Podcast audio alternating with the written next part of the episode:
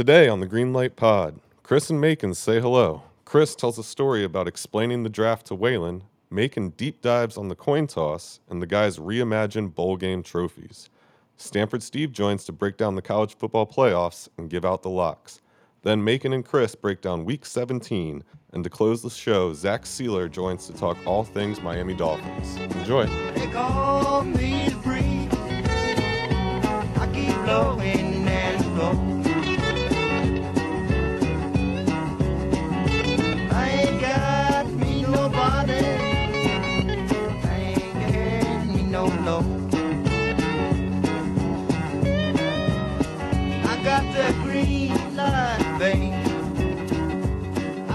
got the Earlysville, Virginia.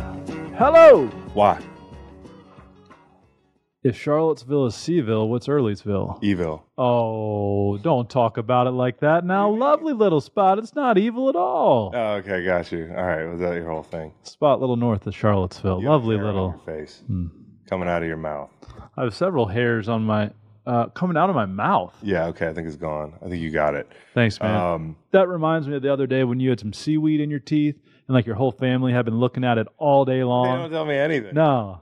I roll in. I, I help. I help. I help. I help a friend out right away. I had J- John Phillips come by, my old teammate, to deliver some firewood, and he didn't say anything. like the whole damn house didn't tell me I had seaweed in my mouth. You can count on me if you have seaweed in your mouth. I'll tell you. so we've seen each other twice over the break. How That about nice. that? You came over to my house. That was great. uh, for a couple minutes. That was great. Saw you at the UVA game last night. We I took the I, I took one of my boys to um, to the uh, Virginia Morgan State game, and uh, that was the second time over the last two weeks that we've gotten to go see a a basketball game up close. Guy loves basketball. Got to go to Philly for for the holiday. Uh, went and saw the Sixers play the T Wolves, uh, which unbeknownst to me was a really good game because the T Wolves are crushing it right now.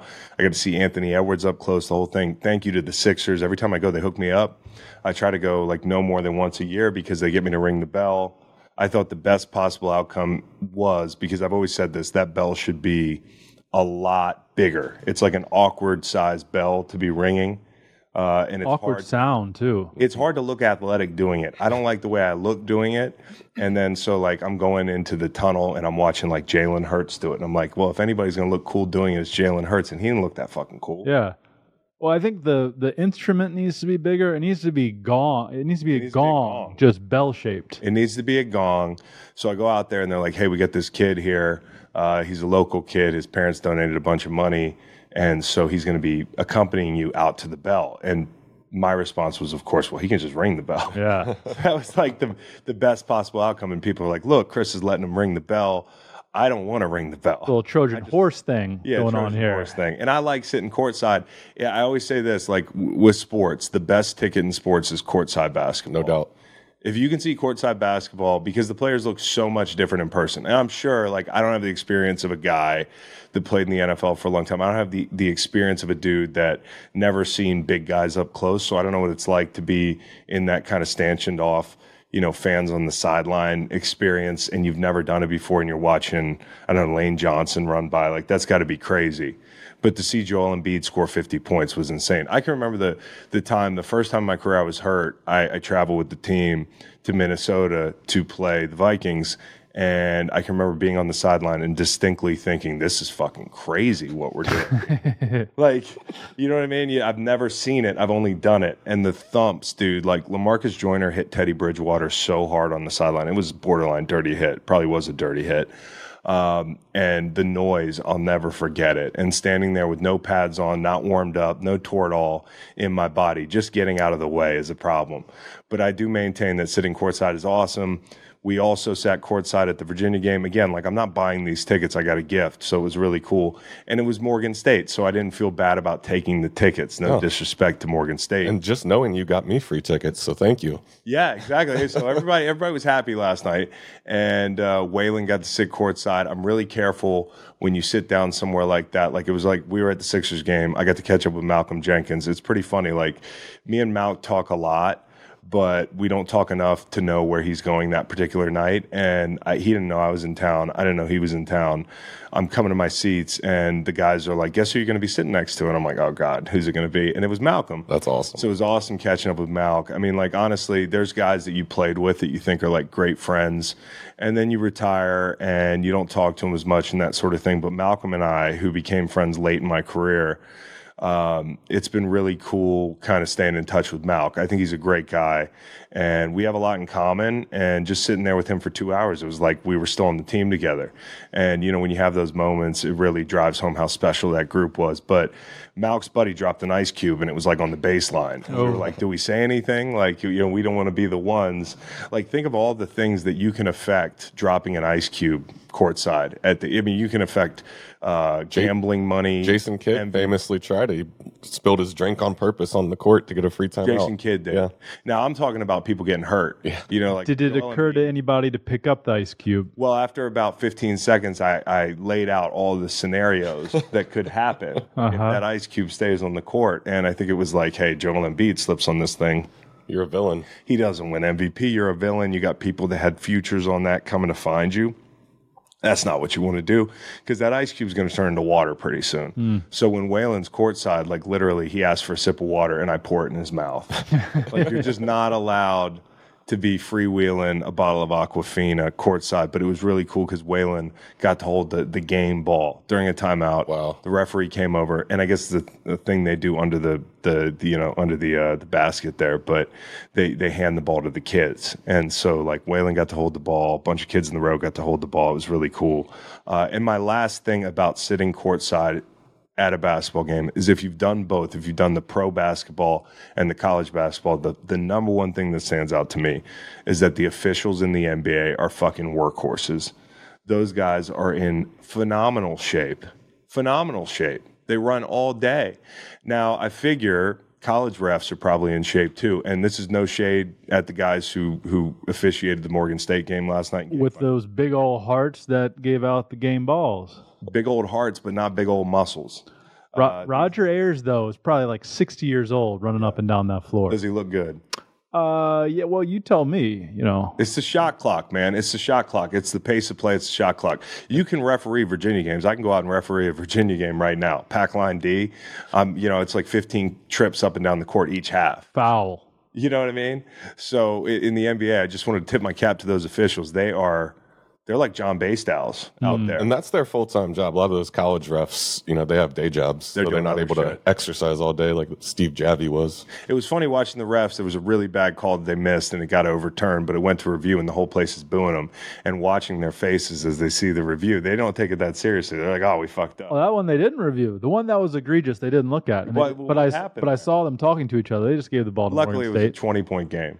Yeah, and turned into about 35 point game. Virginia covered, but Thanks that's for a- that first half play. You're welcome. Uh, Virginia minus 15. We've been doing, you know, with, with so much sports on TV, you find yourself betting, you know, the uh, the first responders bowl in, in an NBA game. We had we had Milwaukee last night, and Milwaukee Brooklyn first half. It's five and a half, and we don't have the game. And I know y'all have been here before, you listeners, where you can't get the game.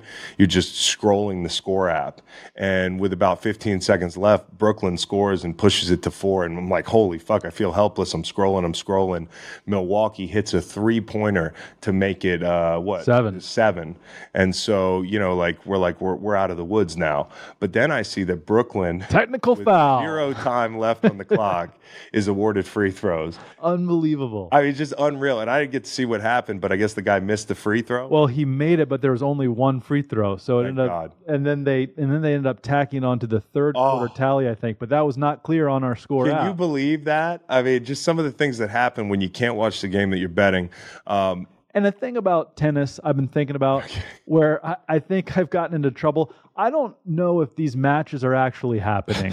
it might as well not be happening. like, I'll get onto the app and I'll be live betting, and then something will happen quickly. And I'm like, there's no way I can check this. That's what that's what that's what like some of these offshore books should do is just start listing, you know, phony tennis Yeah. matches with like, you know, uh, 17 consonants in the name, and it's like just two Russian tennis players we've never heard of, Yep. um, and and then just check the tickets and and and and make up a result. Yeah. because most of these bets that you're placing, you're not watching. Work on your serve, Yoki Oto. I got a funny story. I, I, I, you know, I've been watching a lot of ball with Waylon. I talked about like going to the game last night. It's really cool. I love Christmas break.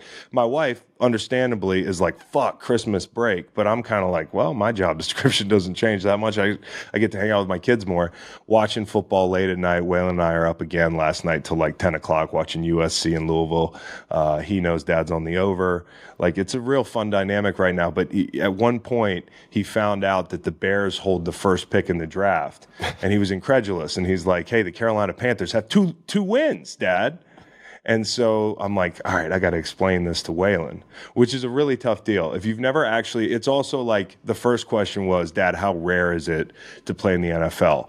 And try explaining the word average to a kid, like in the on the average football team. Like explain average to a seven year old. How do you do it? It's impossible. You got to you got to use math and shit. So I said, if if hundred guys are in the room, uh, you know, one of those guys is going to go to the NFL, and that was the best I could do. And the next question was, what's up with the draft order? So, and I've had to explain some tough shit to Waylon before, but this is up there with like explaining what happens when we die, which I've I've also had to do. Like this is this is tough. So um, I said, give me a second. I said, you're in a class full of 32 kids, right? And you know, the, it's the same kids every year. You're going to go all the way to high school with these kids. Every year you get to go to the arcade. It's the best arcade in the world. It's like the one that everybody talks about. They got new games every year. Um, it's like magic. But the one catch is there's a line. Okay, so there's a line to the arcade. You don't know where you're going to be in that line year to year. Um, but the bottom line is there's only one kid allowed in the arcade at one time, which makes no sense. But for the sake of the argument, one kid goes in the arcade at a time, and every kid gets like 30 minutes. So if you're picking 32, like it's going to be a long afternoon. So let's say, for instance, that one year you get to pick first. Okay, and everybody in the back of the line's like cussing you and looking up at you and like, man, I wish I was Waylon. He's got a friend named Finn who's actually Matt's nephew. Mm-hmm. And Matt, Matt's nephew Finn, actually, I found out was dressed as a ninja for Christmas, so I really like the kid. Uh, but you and Finn are in line, right? And you know, in in this line, you can actually get out of the line to talk to each other in this scenario. So Finn walks up and he's like, "Hey, man, like I don't want to wait all day. You know, y- your mom is is isn't getting here till six. Like, so you know, what's the point? Just can we switch spots this year? Like, there's a lot of games I want to play." And so Waylon would say, "Hey, what's it to you?" And he says, "Well, next year I want to take your slot and my slot in the arcade line." And Finn says, "No problem." He walks up to the front of the line. Waylon's got to go back to nine, and he's like nodding along, and uh, and I'm like, "So let's say." So wait, my nephew is David Tepper. Your nephew's David Tepper. He's essentially. I said, uh, you know, next year rolls around and Finn says, you know what, last year I didn't have a lot of fun at the arcade. You know, like the, the games were just all right. The new Ninja game, the gameplay was kind of meh. And, uh, you know, like there's a lot of new games this year, and it's not fair that I don't get to go to the arcade. And you're like, well, tough cookies. So the Bears are going to get to the arcade this year for two slots, and, and, and including Finn's slot. And wouldn't it be terrible if Finn's slot was really good and he was like first? And he's like, yeah, I kind of get it. And so then he sat there for a second, and I'm like, did I explain this thing correctly? And he goes, Dada, why is there a team in the WNBA that looks like a team in the NBA? Which is totally unrelated. He's talking about the Minnesota Lynx and the Timberwolves, but to me that means he didn't get it at all. And uh, and you know, five seconds later, he's like, "No, I think I understand what you're saying." And I'm like, "Now imagine if Justin Fields doesn't leave the Bears. Do you know what that means?" And he's like, "Well, I don't. I don't know what that means." I'm like, "The Bears get to go to the arcade a couple more times over the next couple years." And I go, "Now imagine that." Uh, Finn slipped you a backpack full of Sour Patch Kids. That's DJ Moore. So like, Finn gave up a lot to get, you know what I'm saying? And and I don't know if he understood it, but like I would challenge you if you're a parent to explain draft order to to a kid aged like seven to nine. I don't know if like they turn the corner at eight. Like it's a really hard thing to explain to a kid. So Waylon knows about point spreads, overs, unders, the meaning of life, what happens after death. After you die. But you couldn't have Well, just no, he said, doesn't because I really didn't know what to say in that moment. We were eating at a Mexican restaurant. A hundred year guy walks in and he's really struggling to order his like fucking chips and salsa. And Waylon just breaks down crying. So I got to walk him outside. I'll never forget this. We're sitting on the steps and I'm like, what's wrong? What's wrong? He's like, Dad, are we going to die? And I'm like, holy shit, mom. What a Waylon should be a college basketball official with a big heart like that. Yeah, dude. I mean, so and the other one was a lot easier. It was the other day actually with with Luke watching the Chiefs game, and I told these guys this, but for some reason Luke asked out of nowhere, "When I grow up, is Patrick Mahomes going to die?" Hmm. I'm like, what? Answer's yes. And then the conversation was over. So it was a lot easier with Luke than Waylon. But yeah, it's a tough conversation, as is like draft compensation. Did you give this a shot at all? Bears had the one pick last year, traded it to Carolina. They had the one pick. He didn't understand that. Okay. Because you know, there's a- like for a kid, like it's just it's just a little bit. It's a bridge too far. So For a seven year old, though, his knowledge of football is off the chart. Well, It's very He's good. watching football with us on Sunday, like making points. every yeah, every Sunday, and he's always on the other side of me. And like honestly, like I, went love on a it. skit a couple weeks ago. I'm convinced it's because he's like the guy in in uh, in uh, Bronx Tale. Like I got to put him in the closet.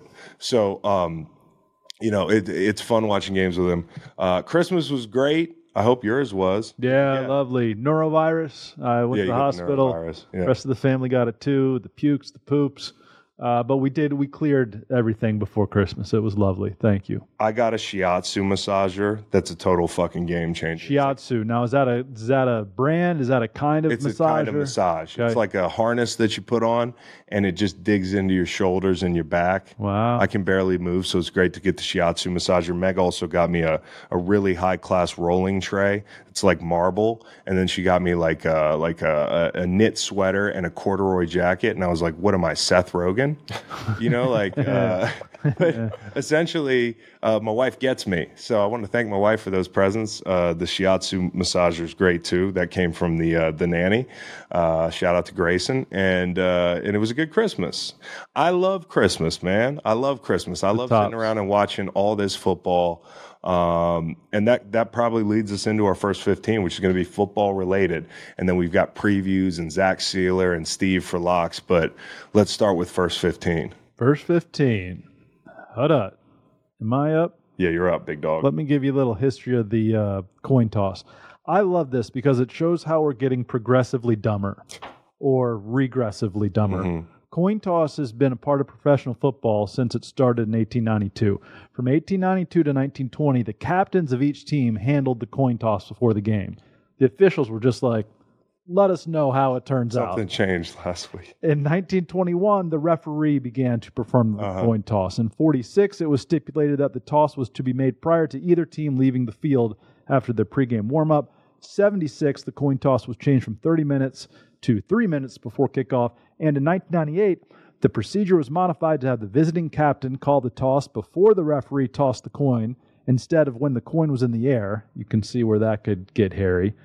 Also, the back judge and field judge would stand by the captains throughout the coin toss ceremony to make sure there was no confusion over the call. Now, there have been some famous coin tosses. Jerome Bettis in 1998.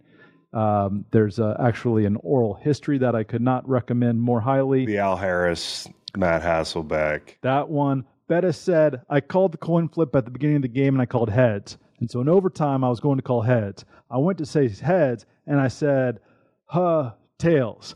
I was trying to change from heads to tails. But when the ref heard me say, huh, he said, I said heads. He didn't hear me all the way through. I always called heads every game, but it was OT, so I wanted to call tails.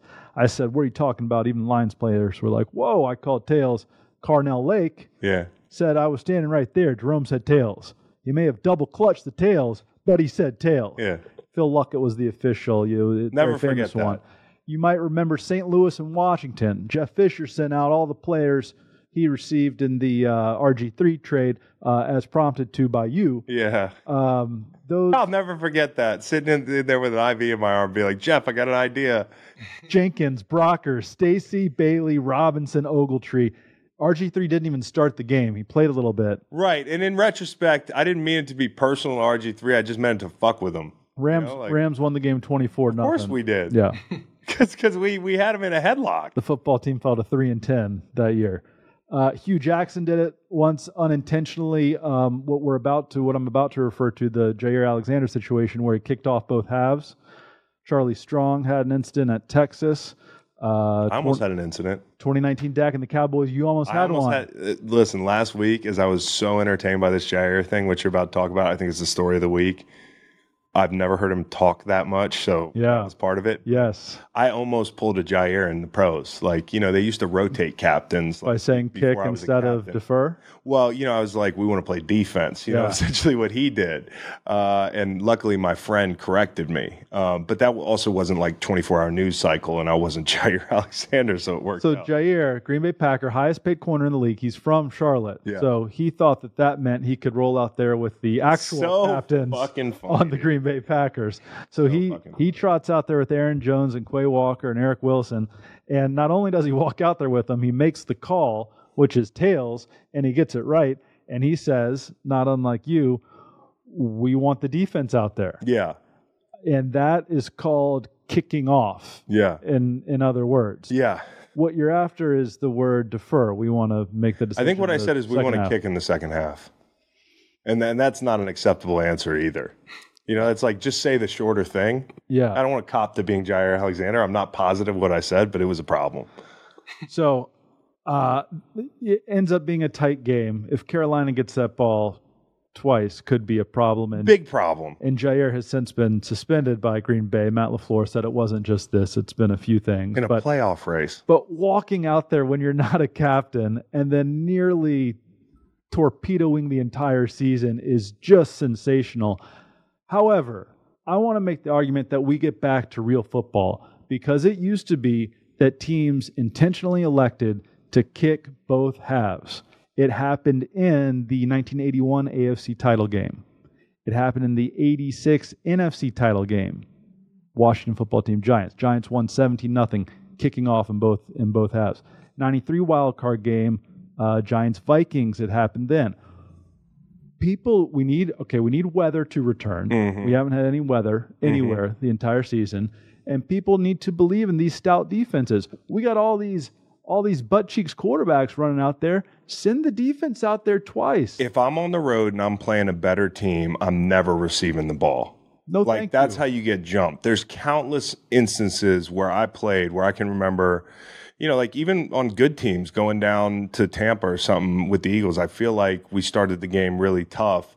You know, I think they might have received there, but I'm just thinking about when you go on the road and it's loud and the offense is having trouble and they're backed up, like, and then the first thing you know, 13 minutes in the game or thir- two minutes in the game, 13 minutes left in the first quarter, other teams got the ball at like the 47. Yeah. Like that's how it goes a lot. And even like people laughed at me about this take, but I still mean it. I wasn't fucking around. Some things I'm fucking around about, not this one. The Giants and the Jets, when they played earlier this year, the Giants elected to receive the overtime uh, coin toss, which seems like a no brainer unless you're going to get like minus seven yards. correct. You know, like I, the best possible outcome for them there was maybe a tie or a turnover from Zach Wilson, but they elected to receive the ball, lost yardage, kicked the ball to the Jets who had a short field. Hindsight's twenty twenty, but Sean Payton calls those two timeouts at the end of regulation to try to get the ball back Christmas night, Christmas Eve night, and Bailey Zappe completes that twenty five yarder to somebody. Mm-hmm. The Patriots were ready to go to overtime, but Payton calls those timeouts, and then you end up losing the game on uh,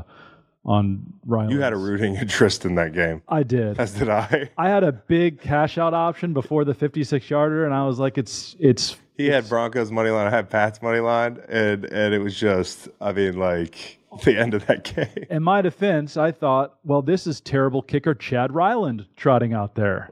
Didn't factor in mile high How about Bill winning with that terrible kicker that he drafted in like the and third driving round. and tanking their draft status? I know. As like, he wait, yeah, I'm, I'm going to ruin this with the terrible kicker I drafted, and then maybe I'm going to leave. Parting shot on the coin tosses. Uh, last 10 Super Bowls, seven tails, three heads. The five years before that, five straight heads. All time, 30 tails, 27 heads. And on this side of the commemorative coin, we have a lawnmower for the bad boy mower, like the poinsettia bowl. On this side, it's a flower. On this side, it's like uh, Capital One. You got it. It's just too fucking complicated now.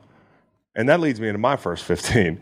You know, these bowl games are getting out of control, guys. I really mean this. Like, just the, the corporatization of these bowl games. They've always been corporate, but back in my day, it was like the Pacific Pacific Life Holiday Bowl was just like a, whale.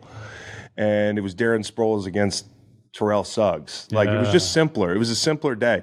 You know, now it's like down to the trophies, the Pop Tart trophy, by Yep. the way. And you know, you can get away with this. Like if you're Pop Tart, like it's kind of a cute thing. You got two toaster slots in the top of the the football where you can actually put Pop Tarts in there. I don't know why you'd want to do that, but it actually is like kind of cute. Um, and it's not a big bowl game; it's the Pop Tart Bowl. Um, but you know, in the in the wait till you hear what the uh, what is it? The famous Toaster Bowl thinks about that. Like, what the fuck? Like, that's our that's our IP, dude. Well, now it's Pop Tart's IP, but um, you know, it used to be the Blockbuster Bowl. Now it's the Pop Tart Bowl at Camping World Stadium. Unbelievable. Okay.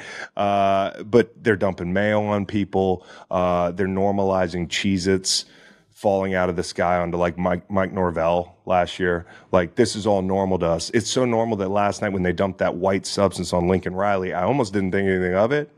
And I was like, "That's not ma- mayonnaise. I don't know what it is." Um, and and and you know, they're, they're, he's covered in gook, and uh, it turns out it's eggnog, uh, and it's the Direct TV bowl. Okay, so you've got eggnog, Direct TV bowl. I'd rather see him honestly get just pummeled by a thousand remote controls than that eggnog. Can you imagine if they were just like, "Here it is, thirty-five pounds of remote controls on your head"? It'd be better than eggnog because that scene was disgusting. Okay, and the trophy, by the way, if that trophy's like 15 acres, Direct TV is an obnoxious seven acres of that trophy. Yeah. Like it's like half the trophy. Okay, like, and I understand marketing, I understand product placement, I understand that right now there might be some people that want Dish. Okay, uh, but this trophy's going to sit in a case for 20 years. You want product placement? Okay, like bring a banner out during the trophy presentation. But, you know, the, the trophy is going to be there for 20, 30 years in the hallway at USC. And in 2043, USC players are going to walk by and be like, what the fuck is direct TV? Mm-hmm. You know what I'm saying? Mm-hmm. Like it is not. It's not even. It's not even. I'm, I'm watching NFL games while I'm camping on my phone. It's over. Direct TV. It's like already over. Um, not to mention these kids in 2043 are going to have like TVs inside their retinas, so they're not even going to know what Direct TV is. Um, might as well be the typewriter bowl for these kids. Um, and some trophies don't make any sense. On top of this, we talked about Pop Tart. It kind of makes sense, but the B, the BW3 uh, citrus bowl trophy. Confusing on a couple levels. Number one, you know, you're not putting wings in the trophy, you're putting citrus. They went with citrus, but the citrus is comprised of oranges, but it's not the orange bowl.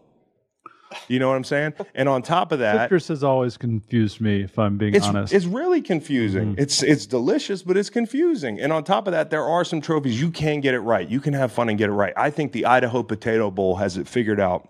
You just put potatoes in the trophy. It's like a perfect situation to get the product placement in there. It doesn't feel corporate. It works, dude. The Hawaii Bowl, it's shaped like a fucking pineapple. Like what could be better than that? What could be more fitting than the the uh, than the Hawaii Bowl being shaped like a pineapple? Orange bowl, to be fair, a bowl filled with oranges. That's the minority, though. You Yep. know, it's like there, there- there's very few bowls that are that traditional anymore. And the last one I want to mention is this Hawaii Bowl. It's got a Hawaii Bowl trophy with that's shaped like a pineapple. The MVP thing is like an oar. You know, because you know they like do that group kayaking, dudes out in the surf, group kayaking in Hawaii. It just makes sense. So my message would be, it's getting convoluted. Okay, like I know these guys are getting paid now, and you're more of an economics guy than me. You guys are smarter than me, but like wouldn't it wou- wouldn't it be a situation where if you're already paying the players like and in the future you're going to be paying the players. There's not as much money to to put towards marketing and product placement. If you're a fucking if you're a fucking if you're a school and you need the money that bad just maybe don't put it on the trophy. Like you know what i'm saying? Like let the kids enjoy the trophy. I don't need direct tv on the trophy not that big. So I'm just getting tired of this shit. Now I love bowl games. Had fun watching the nine turnovers in the Tech Tulane game. Had fun listening to Mike Elko. The the bizarre nature of Mike Elko being in the booth talking about his players. Guy's going down on the field. He's like, oh fuck, is he good?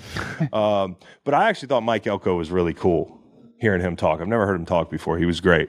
I love bowl games. Kansas, Kansas, eh, they're in Phoenix. They must be on a bender because every touchdown they scored, they had a personal foul. Like they were drunk out there on the field, and they they won going away.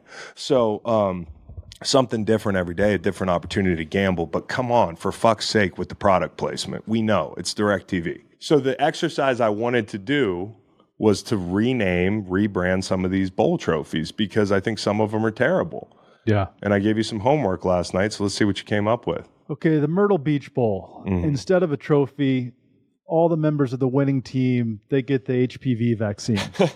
Dude, that's so funny because I had a hooker trophy from Myrtle yeah, Beach. isn't that pretty good? Hooker trophy. Yeah, like the like the following summer, young lady is like, "Hey, do I need to go get tested?" Oh, he Like, played in the Myrtle No, I won the Myrtle Beach Bowl. All good. He's been immunized. yes. Uh huh. Okay. Valero Alamo Bowl.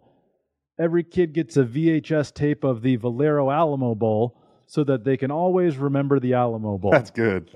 huh? Yeah, that's Huh? good. List keeps going. Uh huh. Um, Wasabi Fenway Bowl, currently ongoing. Winning team, somebody runs out.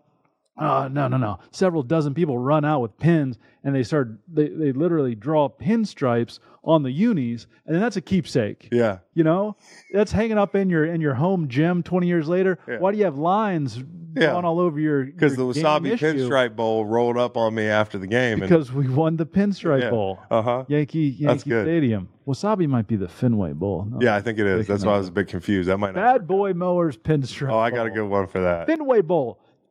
Ted Williams frozen appendages. Yeah. Yeah. Just get a Or hand digit. them out. Yeah, you get get a a digit. digit. Yeah. He wakes up. He's like, "Where the fuck is my hand?" Like, "No, this guy went off in the Fenway." we started hosting football games at uh, Fenway.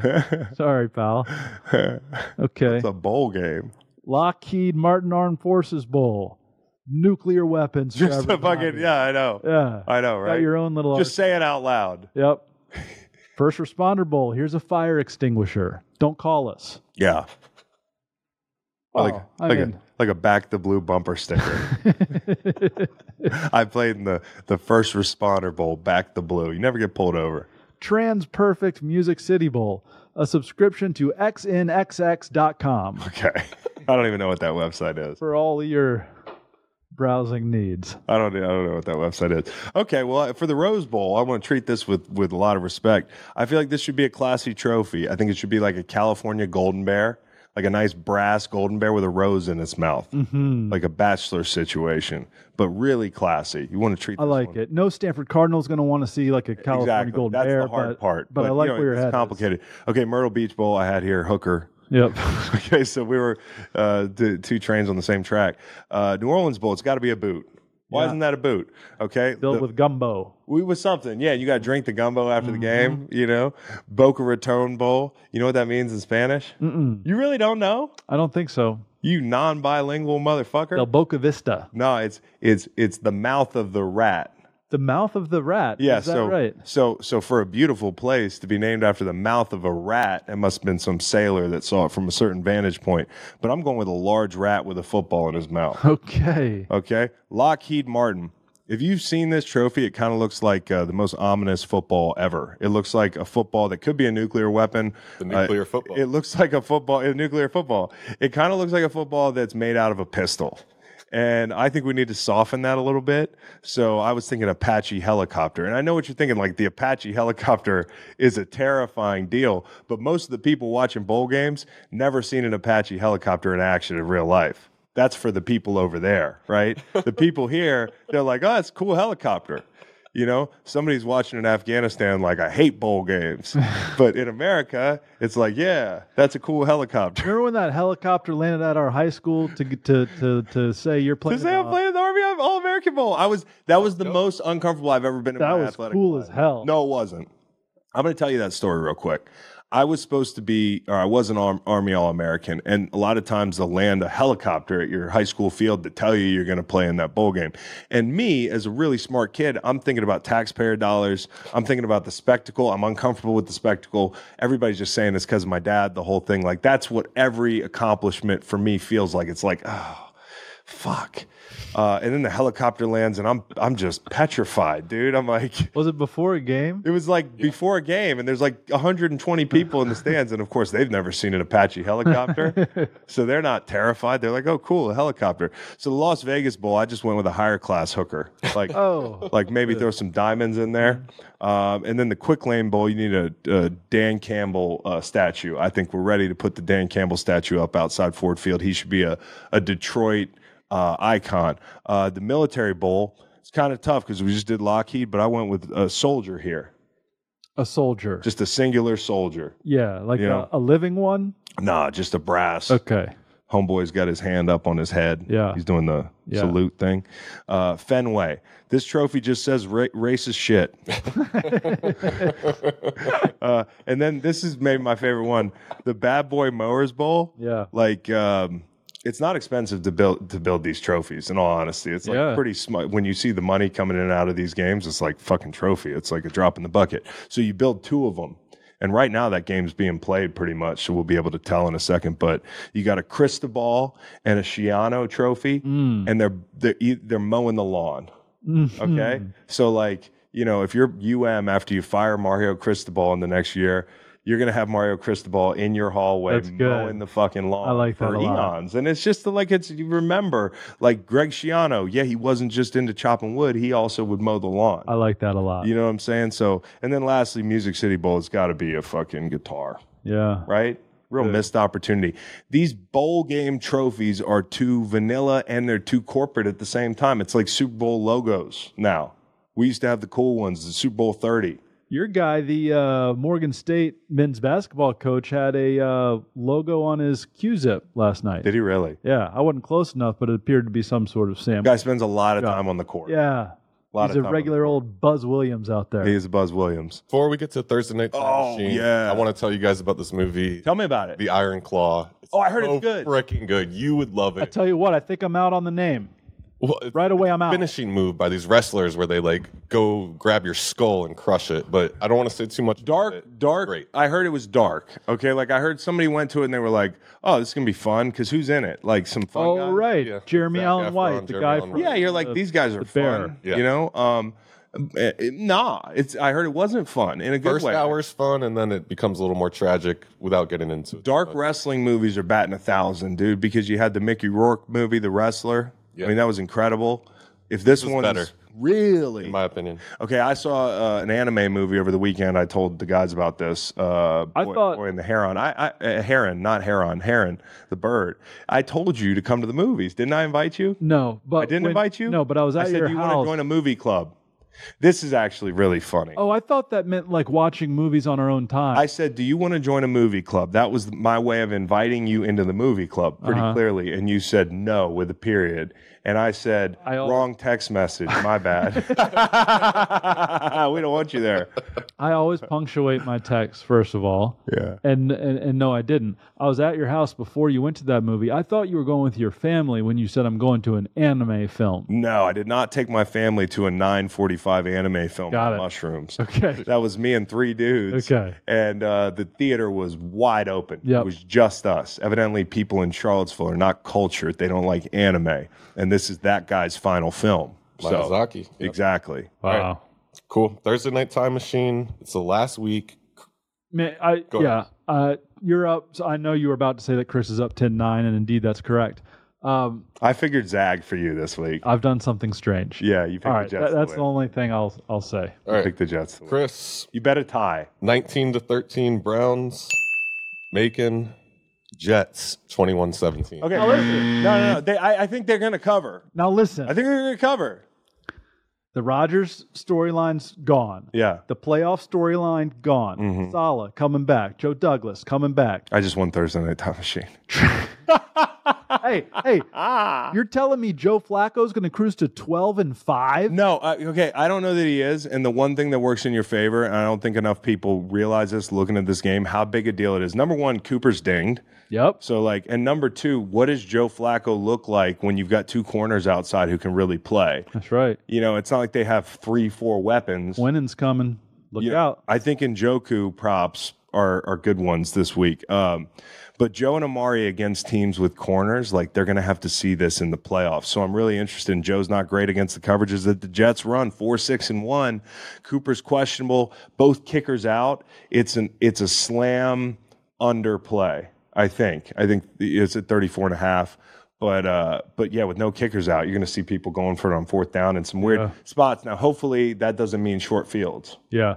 For purposes of the graphics, since I'm on the Jets, can you make my score Jets 77, Brown six. Yes, I would appreciate that. that's great. Okay. And this is how this thing goes. You probably win, And then we You know, tie, we and then we push, and tie, we go then into we push. overtime. We- I, I don't know what overtime. I don't. We'll figure it out. Okay, we'll, we'll we'll deal with that later. So let's get Steve on, and then we got the previews, and stick around for Zach Sieler.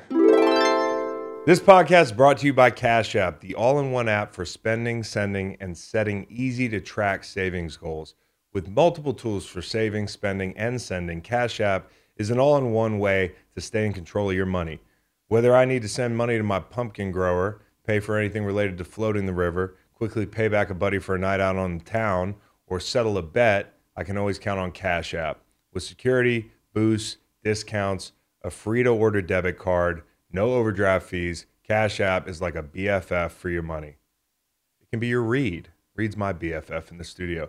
Cash App, the exclusive financial services partner of Greenlight, downloaded in the App Store or Google Play to see why it's the number one finance finance app in the US App Store. You shouldn't have to worry when you buy tickets to your next big event. GameTime is the fast and easy way to buy tickets for all the sports, music, comedy, and theater events near you. With killer last minute deals, all in prices, views from your seat, and their best price guarantee, GameTime takes the guesswork out of buying tickets. GameTime makes it easy to find and buy tickets for every kind of event in your area, even last minute deals. I know because I always wait till the last minute. You can preview the views from all your seats in the venue and GameTime's lowest price guarantee, event cancellation protection, job loss protection, protects my tickets. That's what I need. GameTime is the only ticketing app that gives you complete peace of mind with your purchase. See the view from your seat before you buy so you know exactly what to expect when you arrive. All in prices show your total up front so you know you're getting a great deal before you check out. Buy tickets in seconds with two taps. Take the guesswork out of buying tickets with GameTime. Download the GameTime app, create an account, and use code GREENLIGHT for $20 off your first purchase. Terms apply. Again, create an account and redeem code GREENLIGHT. G R E E N L I G H T. That's the code for $20 off. Download GameTime today. Last minute tickets, lowest price, guaranteed. Steve, White Steve. Gentlemen, happy holidays. happy holidays, Steve. It's great to see you. We're good. We're out in Pasadena, ready for Rose Bowl. We got a college game day Saturday morning. I gotta have a 2:30 a.m. wake up call. I'll be on Sports Center in the 7 a.m. Eastern hour. And then we got game day Monday for the big ones. So now I know you don't drink the night before these things, but maybe you just go all the way through. The problem Saturday now, that's just no, because I want to watch all the games, Yeah, that's true. and it's just not. I'm. I have a plan. Uh, one of the best books I ever wrote. I read wrote. yeah. Uh, Boys in the Boat is out, and I'm dying to go see it. I might go see it twice before Saturday. I'm, What is I'm that? so excited for it. The Boys in the Boat's about the uh, Washington crew team back in the 20s, and a bunch of those guys end up becoming uh, the crew team for the U.S. in the 36 Olympics. And it's it's just it's an absolute must, just as a history lesson. Um, the guys came from nothing. Uh, being back at UW's campus, the boathouse is still there you learn about the boats, the geography of it. What like the main meets of crew were in Poughkeepsie, New York. Like these dudes were take a train across the country with the boats, and that's where the big meets. Like it's just it's astounding. It's it, it's and then the Olympics is its own animal. Uh, with the 36 Olympics, it's it, it's incredible, and I don't know how they're going to do it in two hours and four minutes. Um, but I'm I'm all in because, like I said, it's the best book I've ever read. I gotta say, like at first I was like, ah, I don't give a fuck about crew guys. No, But once you I'm- gave me I'm that telling you. spiel, I'm in, dude. Like they had to take These the guys- train across the country. What do they play in the Pac-12? What do they play Pac-12? What do they play Stanford women's volleyball? I believe the first. I think it was the four pack back then. I, I believe that. That's crazy. That's just crazy. Yeah. Man. All right, well, It's, good. uh, Wait, al- also, supposedly Iron Claw, very good, is what I'm hearing. The I wrestling movie. saw that, and I, good? I, I, I'll, leave- I, I'm, I'm going to go see it, and I, uh, I want to see Napoleon just for myself. I've seen plenty of people commenting on, it, but Joaquin Phoenix, you get him, give me that. I just. I, I heard it's really bad. I heard it's like the 2018 or 2023 Chiefs. It's like, yeah, Joaquin Phoenix is there, but you know, the rest of it. I didn't I didn't get a chance to wrap up the listen to your wrap up uh, about that, but I there's so much wrong with them. That Yeah. that that had to be a whole pod. Yeah, it was. I just I couldn't. It it feels like you're mad at the Chiefs. Now, part of that is because Yeah. I had them on like a future, but like, you know, you're just you're just mad at these guys. You're like you're frustrated for Patrick Mahomes, and I don't think, like I said, I said this earlier in the in the week, like they got cute, and that's why they called plays like they're a good football team, and they're not. And so we'll see if they change this weekend. You know, like these fucking trick plays, man. Save that for a year where you have somebody outside and that They, every uh, down doesn't matter. They remind me of the Bills early in the year. They don't do anything well. Yeah. No, it's pretty interesting. It's unfortunate for Chiefs fans out there, but we're going to get to the NFL and our locks in a little bit. Again, I just want to say this before we get into locks, and I'm not going to say anything again. Stop tailing me on the locks. Only tell me when I tweet something before the game. Okay. I got to be like three and 18 since we moved this show to midweek. So maybe I'll be better today, but I've kind of fallen out of it. I'm two games under 500, and all I care about now five games back from the field. It was a ball game until I went 0 3 last week. All I care about right now is just Mhm. being above 500. Hmm. Okay. There you that's, go. Have that's a all I goal. give a fuck Have about. goal. And and so if you're listening to this, don't text me and say, "Oh, I, I you know, like I looked at the social." I but none of these matter. You you want to know Uh, you well, well, not to me anymore. You know what matters? Check my timeline right before the game. We're up five units the last two weeks, and publicly I'm embarrassed. But I just want to let you guys know that. So just do not tail me. You want to tail anybody? Tail Okay. these two guys. you know, we should put our records on those on those graphics. Yeah, not now. Social not now. I, that's unacceptable. You know, you you can't come late in the season when you're up. I've been thinking like, it the whole year. put Yeah, the records on Yeah. the, the, the fucking graphics. yeah. Like the so- old NCAA tournament when last ten were a thing going into Yeah. that for part of your criteria. Give me the last last, 10 last Yep. 10 okay Yeah. so we're gonna get to that in a little bit if it's good.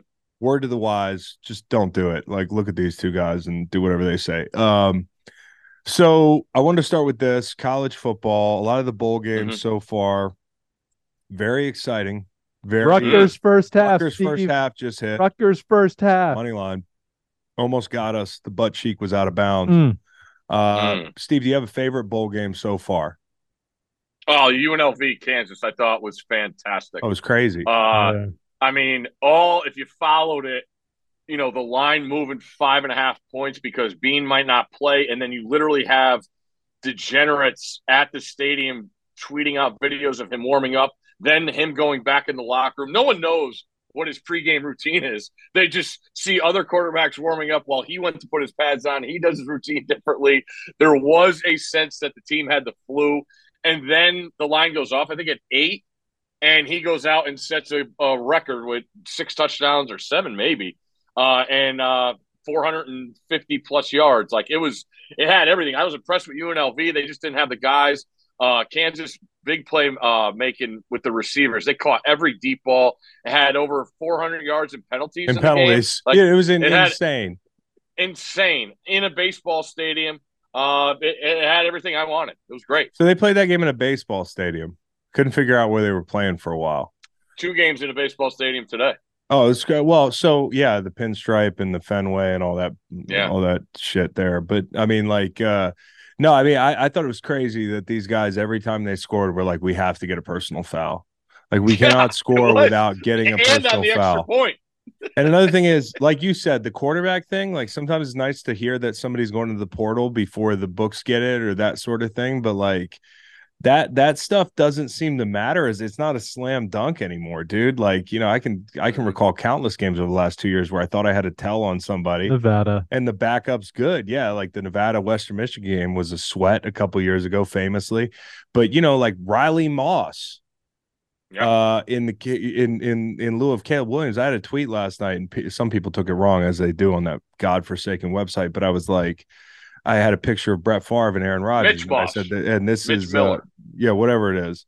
And uh, is it Mitch Moss? Not my Miller Mitch Moss. Moss Miller great- Moss. Miller Moss is the guy's name, not Riley Moss. He's like a white slot receiver No, somewhere. Mitch Moss is a great radio host in Vegas.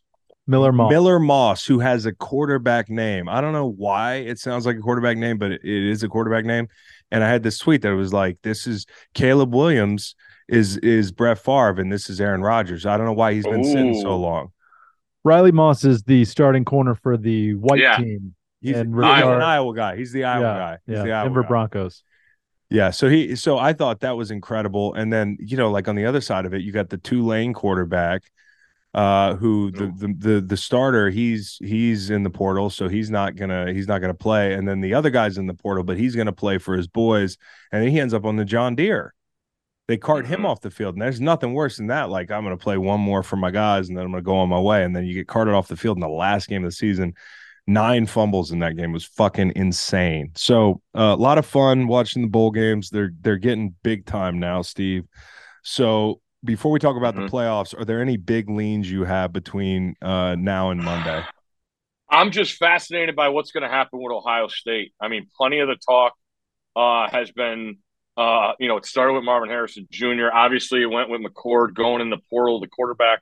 Uh, Devin Brown, who's going to play, he's going to wear number 33, so don't be surprised by it. He got beat out by McCord. Uh, but it's, I think it's Missouri Super Bowl. I mean, I, I, i like read Mizzou. it's going to be a sellout crowd. Uh, I still, in this day and age of where I'm going to, because Chris, we've talked about this. Like bowl games were my favorite weeks of college in ever. Like you're with your guys, you don't have to worry about clash. You're in some random town. You're gonna find fun no matter what. oh um, for sure And and now, what I would always say is, if you're not gonna play, still go yeah go to the game, like be with your guys. So it sounds like a lot of Ohio State guys are going to go. Now, are they going to follow through and play? I'm not sure. Like we've seen, you know, the Marshall running back Ali play the first half and then tap out after that. Uh, I know Malik Nabers for LSU wants to get the record. Uh, will he play after he surpasses the record in the Wisconsin game? Uh, so that it, I hate to say it, but like we wake up every morning, you text me, I text you. What do you think today? I'm like, I'm still waiting. You yeah know, we, we, we literally have to go through pregame warmups uh, to see and get a feel who's out there. So I, I'm fired up for the Ohio State game. I, I, I do believe Ryan Day's team will be motivated to play. Um, and a sellout crowd at Jerry World is, is all I need to know. I'm fascinated to see what Liberty does in a spot where everybody likes the look of it right now. Will we like the look of it after they play? 1 p.m. Eastern Fiesta Bowl. That's a little weird. Iowa, give me all that game. I can't wait to see um, if uh, if Tennessee's going to start their true freshman quarterback against them. That that's a daunting task. If your first start's going to be against Iowa, who feels like they drop eight every time in coverage, and I'm guessing he didn't see that in high school football. And then we get into the big ones. Uh, I can't be more fired up for the semis. Uh, every matchup, whether it's Michigan's defense against Jalen Milroe or it's uh, Texas's defense defending Penix and those like every every matchup is so interesting and exciting to me, and it, it's what we should have had for the last ten years. And I, I can't I can't wait to be on the field for the Rose Bowl. I, I just blown away by. it. I think I'm up to first day of Y2K. That was 2000. That was my last game. So 23 years. I can't yeah can't believe it. well Old um, man, feeling you- old. you, you you don't look old, man. You look great. You got that California sunshine uh creeping through the blinds there. So get yourself uh, yourself a tan there. But Iowa, speaking of people that don't have tans, um, Iowa, uh, I heard Kirk Ferentz talking about um, you know, like they were pressing him on points a game, and you know the coordinator, and he was like, "Well, you know, nobody ever talks about wins per game." Yeah, Love that. it's like, oh, Get snarky that's getting the job done. snarky. Uh, analytics crowd loves that. But um, anyways, it, the the playoff games. Before we talk about the playoff games, I want to talk about real quick a playoff game. What's your guess on the on the Georgia Florida State score? Because if this thing is close, I'm not going to be able to take it. You know, from these these Florida State people. Yeah, I, I don't I don't know how it's up to 40, 40 players that have played this year are not going to be on the field when you combine both teams. That's insane to me. And I'm just going to go off a whim and get maybe Florida State people even more mad. I would take Georgia's depth against Florida State's depth. No offense. Well, that's half the problem, Uh, though. Yeah, I mean, like yeah. Mine's deal with the 20. SEC. They have like 20 of your best it's up guys. to 20. 20 points. 19 is What's where the I'm total? seeing 44 and a half. Yeah. So I, Golly. I don't 31 like 10. the, yeah. yeah. I mean, Yeah. I'm betting I mean, Georgia. it could be 34. Yeah, I I would say up to 21. I Yeah. don't know. Yeah. And maybe if you ever had, if it does get that high, and then you come back with Florida State first half, just praying they Georgia's off sync a little bit in the 1st Mhm. half, and and you and you got a laugher. But that that you could have. It's we talk about unknown and not liking the unknown when we're talking about betting on these games. That one's the ultimate. All right. So, uh, having said all that, where do you lean? Alabama, Michigan, Alabama catching two points, totals Mhm. 44, nice low total. Yeah. Uh, feels like a Big Ten game. Feels like the game I watched up in Happy Valley. Um, Mm. So what what do you what do you say? I I I actually like Bama here. I have something for you. I think you're going to love What's that? the teaser. Ooh, Uh-oh. tease Bama. But but He's And Bama Washington. in be- Washington. that's going to be in the year Yeah. 2024. I know one of my New Year's New Year's resolutions was to stop teasing, but maybe you just get one But if you put it in before 24, then it then it doesn't count. There you go. That's what you have to do. exactly, I got to put it in now. Yep. Yeah. So, I so, So I get a Washington at eleven. Now that's not a true Wong teaser, but we're going through the seven for sure. All right, so And Bama up Washington to at eight. eleven and Bama at eight. Ooh, Okay. that's gonna be And a fun you- Monday. And if you want to have a little more fun, you back that up with I'm not sure what pays more. Bama probably I don't know. Bama, Washington money line Money line parlay, parlay. or or you could bet the matchup that Washington's going to play Bama in the title game. Just to have a little something. Wow. Uh, because when when you do look at the matchups, I've I've wondered for a while how Michigan's going to prepare uh, for Jalen Milroe. He's he's an athlete they haven't seen at the quarterback position. When I've gone back and watched the tape, I think Taulia Tagovailoa is the best quarterback that Michigan has played. Now, it's not Michigan's fault. That's that's the schedule. You play the teams on your schedule, but in that instance of that third down and knowing how much Tommy Rees has incorporated more quarterback runs and knowing what Michigan likes to do defensively, um, I think they're going to be up against it. I think Alabama's going to stretch them in ways they haven't been stretched. Hmm. Now, I will say, Michigan's played a bunch of guys up front. Their their their their depth on the defensive line has been really really well. They actually play more people than Alabama up front. So when I look at the matchup, I like what Michigan brings to the table there, but can they go out and do it? I don't think so. And the other thing, the biggest factor in the game is JJ McCarthy. Last year in this spot, he didn't play well. He threw two pick sixes, and that turned the whole Fiesta Bowl around and was the reason TCU won that game. They couldn't overcome their troubles in the red zone. Um, he, I don't think, was healthy the last couple games, which tied into them running the ball every play in the second half when you were there in Happy Valley. Uh, he was a little bit better against Ohio State, uh, getting out of the pocket and make some throws, and then Iowa, it, it didn't matter. So I look at him having to create. I think Harbaugh and Sherrone Moore do a really good job of making runs look like passes, passes look like runs, and with that, you get your tight ends out in the in the in the in the uh, in the secondary, and that's not a lot of things. You know, Alabama when they've struggled, it's been because of communication, and we know how that communication gets tougher. You know, when you got to deal with guys that are factored into the run game. So I think the stage is set for JJ McCarthy. If they win, he's going to be the reason why. I just not sure if Michigan could do something that they haven't had to do all year, and that's throw the ball consistently. All right, so so you know, money line parlay with Bama and Washington. You bet five dollars, you win almost twenty. Okay, so that's enticing. Let's talk about the second half of this thing: Washington and Texas. Real Mm. quick, who do you think has the edge here? I think Washington. I, I really do. I look Love at the gauntlet that. they have ran. Uh, going back to going to play SC in a no-win situation because that was Caleb's last stand. You get out of there 52-42. You come home, you play a rugged Utah team. You go to Corvallis in the pouring rain and still throw the ball to your NFL receiver Rome Odunze. You you you you uh, take care of Washington State in your rivalry game, and then you beat Oregon as a double digit underdog. They have been tested as much as anyone in the playoff. And now that they're fully healthy, I just love the idea of them as an underdog again. I, I love Steve Sarkisian. I love what Texas has done. I love what he's done at Texas. But that secondary, they're going to, that's their weakness. And they're going to start. Now, they're not true freshmen anymore, but Muhammad at corner and then the safety is, they're both true freshmen. And Washington with three NFL receivers, I like that. I also like the idea of Washington and how they've been able to run the ball. They really took it to Oregon in the second half of that game uh, in the Pac-12 title game, and that's the difference. So we know how great Texas's defensive line is, uh, but but Washington's really really deceptive and good of creating balance and being multifaceted on offense. And I like I, I like Penix in this spot over yours. I think Okay, yours is more put that parlay talented, but give me Penix. All right, good. Just put that parlay in. And now it's time to put our locks in. I said this earlier. Do not tell me. I'll warn you one more time, but I'm going to make the first pick this week. I, I've been asked to read the standings. Do you read the standings. Steve is in first at, re- at 27, 20, and 1.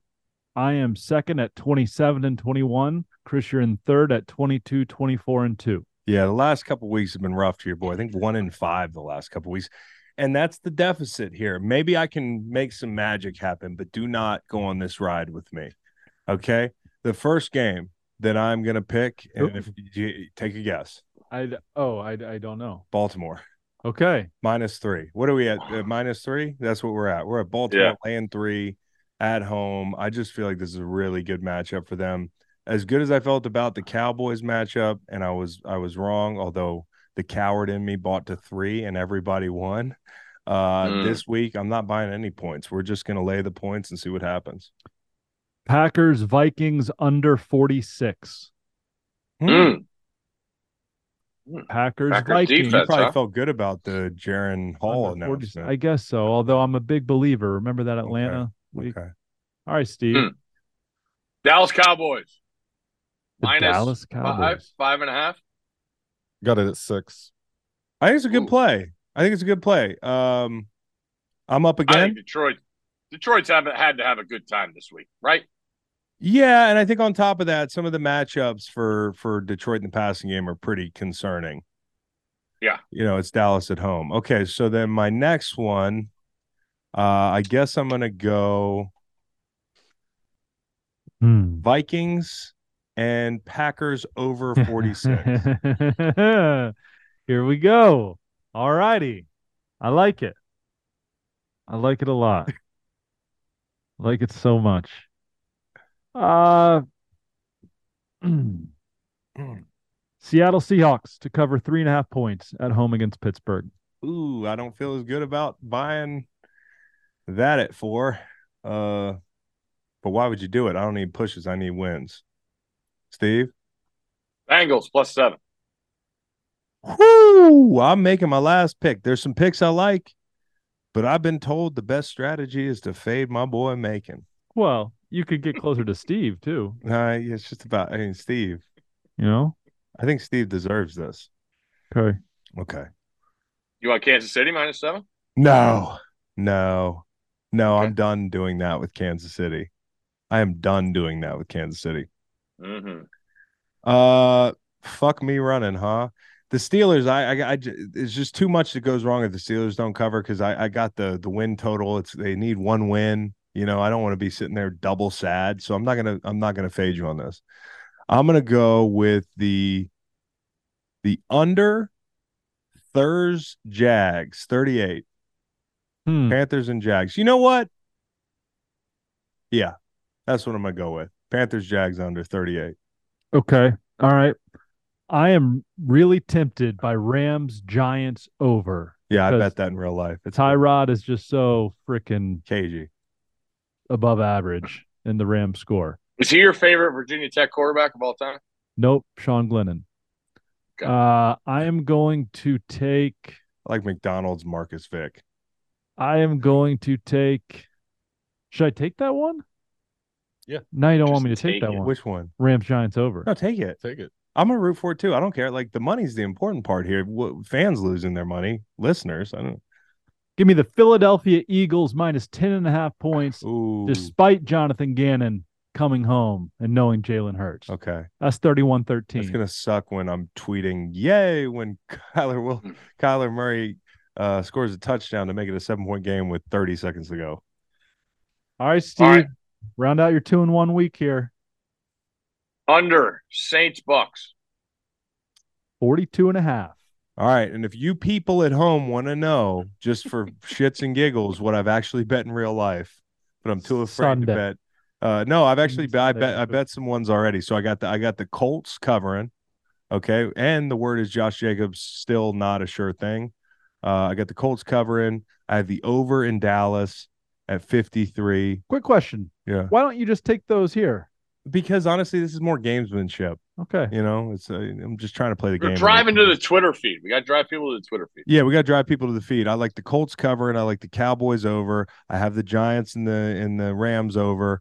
Uh, I have Baltimore for chickens. Uh, and then uh, let me just make sure I've given you all my plays just in case they hit. Uh, I have Alabama and Washington in money line parlay. Okay, and then the last thing is I think I'm going to bet New Orleans. Yeah. And I didn't want to tell you too much in the previews 'cause I thought you'd know, but like they could have won that game. And I, I feel like everybody's gonna be on the Bucks. Maybe it's time to fade the Bucks. The last play I'm gonna give out in the these don't count um is uh is uh is uh is the under in Miami, Baltimore, in in Baltimore. Okay. Okay. I'll take those uh, Seahawks down to three points for my half point, please. Oh fuck, I gotta do the half point thing. I'll take the Bucks plus seven and a half. If that's what you got. You know, I'll go, I'll go, uh, I'll go uh Bengals. uh, Bengals. 45 and a half. I'll go Packers. Well, no, because I think the Ravens could easily win by three. So I might want to buy that to three and a half, shouldn't I? You know, I'm like Mm, two dyslexic with the Two and a thing. half. Two and a half. Yeah, Wait, two and a half. Yeah. Two and, two and a half. That's the move. That's the move. All right, guys. Chris has got the Ravens, got Vikings, Packers over, fading this this cat here under in Thurs Jags. Macon's got the Packers, Vikings under 46. Uh Seahawks catching three points, or you know, Seahawks laying three points. Eagles minus 10 and a half.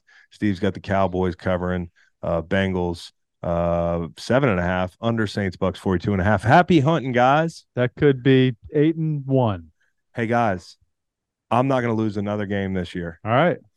I- and I'll see you guys next year. Game day is the perfect pizza day. So make Little Caesars the official pizza sponsor of the NFL, part of your game day. Order online during our Pizza Pizza pregame, one hour before and three hours after NFL kickoffs, plus all day Sunday. To have your NFL game day covered, choose your favorite Little Caesars pizza or pick the toppings you crave. It's a pizza pizza win. And speaking of winning, everyone scores with convenient delivery or our in store pizza portal pickup. So grab some friends, order your Little Caesars, and enjoy during the games. Whatever you're looking forward to this football season, there's one thing that pairs well with every great moment, and that is an ice cold Miller Lite. Whether you're at the stadium playing fantasy football or watching the game at home or at the bar, Miller Lite is here to make your football season taste like Miller time. From kickoff to the clock runs out, you can't go wrong with a Miller Lite in your hand. It's the only light beer with a taste worthy of our national obsession. Because what's the point of having beer if it doesn't taste like beer? I go to Dirty Nelly's every weekend. Sometimes I'm prepping for the show at the bar on Saturday night, watching a little college football, getting ready to lay out our Miller Lite moments. Uh, I like to have an ice cold Miller Lite right next to me. And the folks at Dirty Nellies, they know when I get there to have my ice cold Miller Lite. It's got only 96 calories and 3.2 carbs per 12 ounce serving with a smooth taste and a crisp, clean finish. You get the taste you crave without the calories. So this season, crack open a light beer that hits your taste buds so hard you feel it in your heart. Make it Miller time all season long. Get Miller Lite delivered right to your door. Visit millerlite.com slash greenlight. Or you can find it pretty much anywhere that sells beer. Celebrate responsibly. Miller Brewing Company, Milwaukee, Wisconsin. 96 calories and 3.2 carbs for 12 ounces. All right, let's talk about these previews, man. You know, we, we we were asking about how to tier these games, and kind of the way we ordered them was largely based on the the importance uh, when it comes to the playoffs. Now, for instance, like Bengals and Chiefs, both in it, but we slid them to the mid tier. Uh, spoiler alert, uh, because I'm just really entertained by Buffalo and New England. Okay, like New England's out of it, we know that. Uh, even though they might win out, because Bill's not gonna he's not going to lose to the to, well he's going to lose this week but he's he's he's going to try to beat the jets so um, that's all draft order stuff but we did put like Buffalo in the first tier. But largely, this is about where the most is on the line, mixed with the entertainment factor. So let's talk about the tiers. We got to tier these things. A suggestion was New Year's resolutions, which I think are hilarious because you're letting a calendar dictate. like, oh fuck, oh March, I gotta wait nine months to change. I love it. It's so stupid. I love it. Hard reset every year. It's perfect. You're not gonna change. It's brilliant. You think David Goggins has New Year's resolutions? He has new hour resolutions. The guys, it's let's change right now. So, anyways, you know who David Goggins is? Yeah, real fit guy. Would you, if you had an hour with him, you think you like how would that go? Uh, uh, wha- what are we doing? I don't know. Whatever David Goggins wants to do with you. I don't know. I don't think our energy levels are terribly compatible. Can we get David Goggins and Macon together for an hour? We will fly Macon to your ranch, David. like you do that- episode of Scared Straight. Yeah, put Macon in the pond where like David Goggins, like every day he does this really hard thing that it's the, it's the thing that he's most terrified of, where he ties his hands together and his legs together, and he just jumps in ten feet of water, and he's got to find his way out. All right, but then he, then he has to come participate in my camp. All right, Which is what we just sit. We sit home and bet tennis. and we bet tennis David Goggins betting tennis. blindly. Okay, so the tiers, the resolutions, give me yours. The first tier is going to be the things that you absolutely have to do this year, and for 10 days you will try to do and then quit. Uh, don't tip. No tipping. So when I'm presented with the screen, when I get the three dollar fifty cent espresso, and it's like a dollar, two dollar, three dollars, just be disciplined and principled about not tipping. There's, well, I mean, come on, dude. It's three dollars fifty cents for you to, to, to pull the espresso. I appreciate you saying hello and Yeah, everything. but like, put yourself in this in the position of people who are serving espressos. Like that tip goes to the house. It's a good thing for everybody. It's wealth redistribution, right? well, now you have me rethinking this entire resolution. That's all I'm saying. Like sometimes even when the server doesn't do a great job, you still got to give money because I think it helps the people back in the kitchen. It helps everybody. That's compelling as hell. Yeah. And you figure I get one a day, I can, you know, 365 extra chickens for the good of the. All right, I'm going to resolve to tip $1 every Bet one less bowl espresso. game. Put it towards the tips. Bang, okay. Uh, my top tier uh, resolution is no teasers. okay. I've tried to do it, and I've hit on a couple since I said I wasn't going to do it anymore, and it's tough. But it's a, it's a mixed bag. It's kind of like falling off the wagon. Like some nights you're going to have a good night. The other nights, yeah, I don't want to stop gambling. I'm California sober. you know what I mean? Mm-hmm. Um, that'll be our layup line today. Is California sober? Billy Strings at the Hollywood Bowl. I saw that. I was there. I also saw Jamey Johnson sing Georgia. I've listened to that song 75 times since they put it out on Spotify. My kids are so tired of that. Um, but I was there. I saw Jamey Johnson. There was a big cross in the hills. It was all lit up. He he looked like uh, like I said, he looked like a hillbilly uh, Buddha, and uh, that was very special. Okay, tier two. Tier two, we're doing them all right now. Mm-hmm. Okay. Low hanging fruit right there. I was going to stop gambling on tennis. I was going to stop gambling money on sports like I had been doing a really good job. But then I you sucked you back in. Dude. Yeah, you flooded my account with monies on, uh, you know, Leonard Fournette rushing for seven yards a couple weeks back, and so uh, now I have money to play with. It's house money, you know. I Venmoed you for that. You did promptly. Yeah. So- yeah, you're a regular old me Yeah. when it comes to paying people back. So um, eliminating tennis. I told the whole group chat, hey, Leonard Fournette, just load up on the props. He's going to play. He's going to get a lot of carries. And they kept giving him the fucking, uh, the, the, what are they, the, the, the hook in the red zone. yeah. Okay, my, my, uh, my number two is uh, go to bed earlier. This is maybe more necessary than teasers. You know what time I go to bed on average? Uh, 1 a.m. 1.30, Yeah, you know, because I work at night and that's just not a good, that's just not a good thing. Like that's late. I was reading last night that actually um, something as simple as artificial light before bed, we know it affects your REM sleep, but it does affect your mental health. So I'm last night I turned all the lights off and I worked in the dark. Like fucking Edgar Allan Poe. I had a candle and I was going through all the previews. Wow. So that's like a half measure. I was up till 1 a.m., but at least I'm missing out on the artificial light. You're up till 3:30 because you couldn't see shit. I'm just falling all over the house. I need to sincerely cut sugar. I, you may have heard I went to the hospital. I was on death's door with. You think that was uh, sugar? Well, I got my lab work back, and the only thing that was high was my sugars. Mm.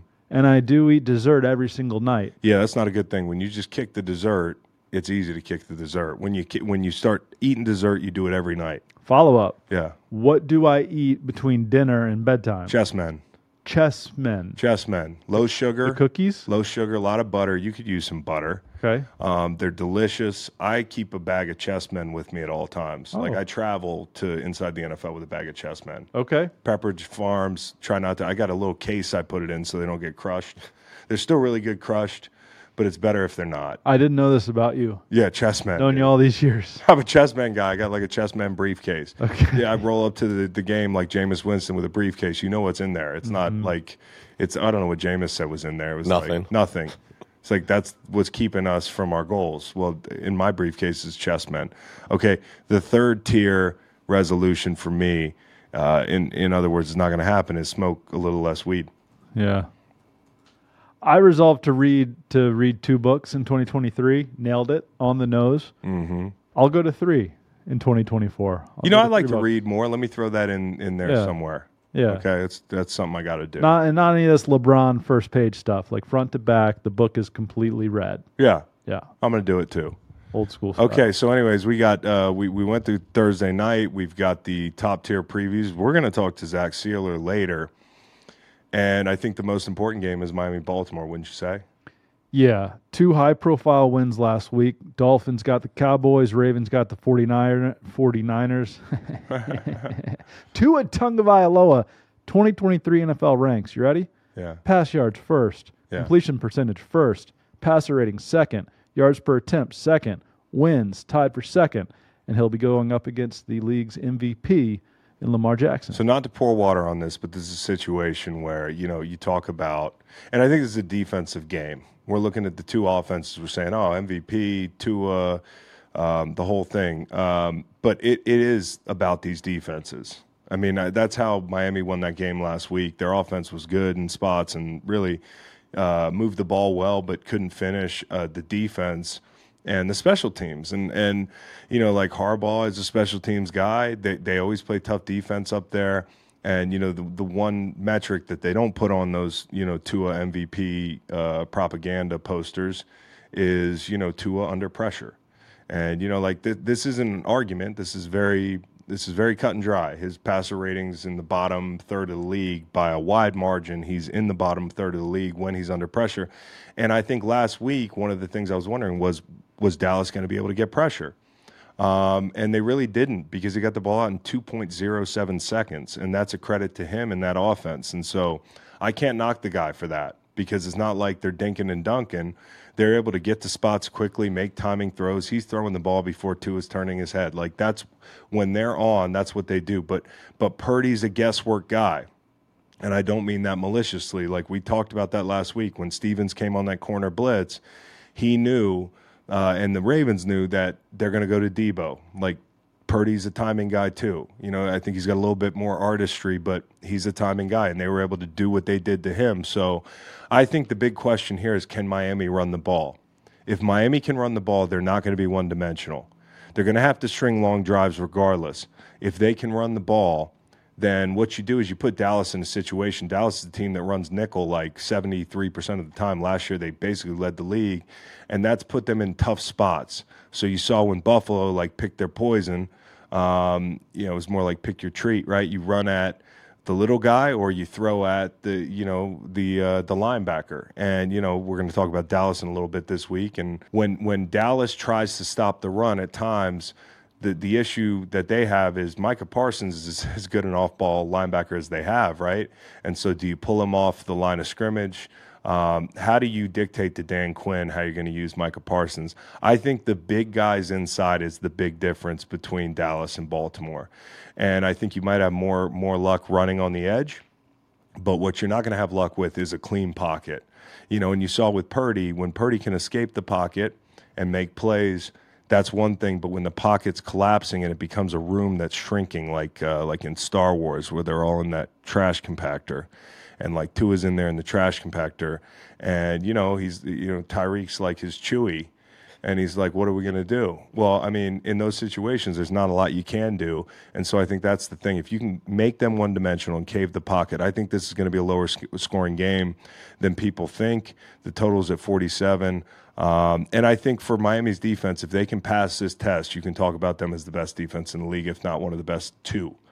You know, uh, they're right there in the top three right now as we speak. Now, big injury issues. Waddle's out probably. I think he's got a high ankle. That's a big deal for a guy like him. Um, does Hamilton play for the Ravens? Look at what Hamilton did last week. Defensive tackle for, everywhere. for one play, inside linebacker for two plays, edge for six, safety for nine, outside backer for 14, slot for 15. That's a big difference if you have him on the field and if you don't. He's a force multiplier. He reminds me of Tyrann uh, Mathieu Yep. In the way that they affect games. When when Honey Badger was at his best, it was everything. It was the TFLs. It was the heady plays in the run game. It was the ball aware plays. It was the guy that can play everywhere. So he's really important. And so I hate to boil this all down to Miami's offense versus the Ravens defense, but I think this is a lot of it. I think Baltimore is going to be able to move the ball at times. Um, I don't love the matchups outside, but Lamar does really well against uh, split safety looks, and I think there's reason to be excited if you're Baltimore's offense this week at home, the whole thing, how Miami plays at home, how they play on the road. They finally slayed the Dragon. They beat a good team. But again, they did it. It was a 22 21 ball game. This defense, if they're going to win a Super Bowl, is the side of the ball that's going to be really important for them. So that, that's that's the matchup this week. Um, you know, in the biggest game of the week, I think it's a little bit more about defense than people think. And for the guys up front, Ronnie Stanley and those guys, like they have some good rushers, man. So don't be in these third and long situations. Um, and if and if and if you know Fangio's going to mix in any man, Lamar's got to beat you with his legs. You know, make a free runner miss and pick up the uh, the first down. Like I could see some of the situations like that. Armstead didn't practice. Mostert didn't practice. Hunt didn't practice. Tua limited. That's something to look at in Flowers and Zeitler as well. Do you have any plays you remember where your hustle paid off and you were praised in film study and you just never forgot them? I'm thinking of the Kyle Hamilton play where his face was in the ground. And then he gets played, up. played possum for two seconds, gets up and gets the pick. You know, I was uncomfortable with making plays like that sometimes. I mean, it's what you, you're asked to do, but getting praised for stuff like that because literally all you have to do is get up off the ground. Or for me, it's like running to the ball and picking up a fumble on the sideline or, you know, finishing a rush and tackling Philip Rivers, taking the ball off him in, uh, in, in LA. And that was a big play for us when we, we were with the Eagles. You know, that there's a lot of the sacks in my career just is just continuing to work. And I think, you know, for a guy like Kyle Hamilton getting up off the ground, that's a huge play in that game. Uh, Mostert, 21 TDs. He's making a push for the most TDs by an undrafted player in a season held by Priest Holmes. Nice. I mean, the guy's put together a great career, and he's been in really good places. You know, you talk about context. This guy's been in good places. Yep. The Lions are at the Cowboys. Big Monday night game. I mean, everybody's going to have played, so you're going to know what the playoff scenarios are.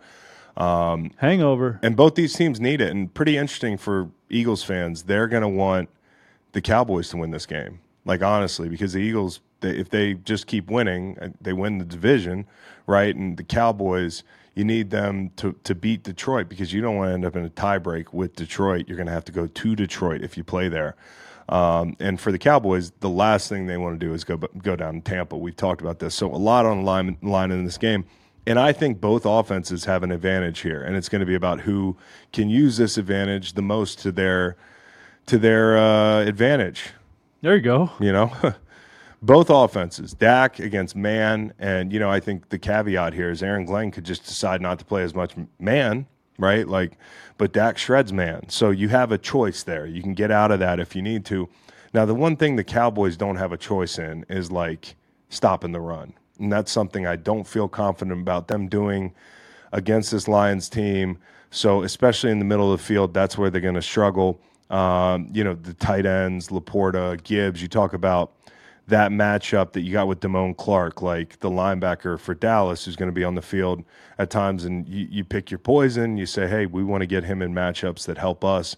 Um, you know, on the interior defensive line side of things for Dallas, I don't know why they didn't take a stab at Sebastian Joseph Day because the Niners beat them to it. So I, I'm going to be interested to see how do they stand up and play against this run game. Again, we talked about the nickel counts for them, and the Micah Parsons issue. Like, where do you use him to the best of your ability as a play caller? You've got to start fast if you're Detroit on the road. Like, that's a huge deal for me. The, the way Dallas feasts on people is they get up. They did it against the Rams. They've done it against the Jets. They've done it against a ton of teams at home that I can remember. It's like over before it starts, and like there's a flurry of points, the turnovers. Um, you know, the Lions went to LA, and that was a game I felt really good about for them. Bet it heavy. It felt like I was on the right side for the whole first quarter, but they turned it over on downs in the red zone. They had a penalty, force them to kick a field goal, and they ended up in a ball game. So you got to start fast. Um, you know what this team is at home. And when Dallas is on offense, CJ Gardner Johnson coming back possibly this week is a big deal. I don't know where they are on that, but you know, Ferguson's been a big thing for Dallas. And for the Lions, I always said this talking about that LA game again. Where was the one big turnover? Because like in a game like that where it's going to be 40 to 40, the the first team to take a ball away probably wins late in the game. And I thought, as bad as the coverage was at times for the Lions, they did take the ball away. And part of that's Nick Mullens. And we said, I think a better quarterback beats them last week. Dak's a better quarterback. But those turnovers often come in bunches.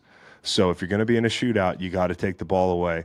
And for Dallas, you know, Tyron Smith has been healthier this year than he has in a couple years. I mean, he played 17 to 49 games from 20 to 22 hopefully the bottom's not falling out on this guy. You know what I mean? Because on the other side of things, you've got Edoga, who played last week and really hurt Dallas with a couple huge MEs. And on the other side, you got you got Terence Steele, who's given up uh, like 50 pressures on the year. And you're going to play Aidan Hutchinson, who hasn't had huge numbers, but he's a really good rusher. So I think those are the keys. And for Detroit, like Decker didn't practice with a groin. That could be monumental for them. And And I have good news. This game is actually Saturday night. Well, Oh, it's Saturday well, night. well, okay, that's why it's well, a special edition well, Monday, Monday night. night Well, football broadcast. Monday night Because I thought it was this weekend, and my son's, you know, toddler explaining this thing to me, and I'm like, "Fuck out of here, man! Like I'm ready for this game. It's Saturday night. I Monday night football on. Saturday. Is there any December other 30th. Saturday games this week? No. Okay. And then the the rest of the slate is Sunday because Monday is for our college football playoff game. Got it. Okay, that makes sense. And when's the real playoff game? I can't wait to talk to Steve about Bama or not Bama, uh, Georgia and Florida State. That's the playoff game where like the takes are on the line, right? Because I you just want to see Georgia just pummel these guys, so everybody from Florida State would just shut up. Well, and and and that's what'll that's what'll That's happen. what's going to happen. That game is um, elusive. I think it's Saturday.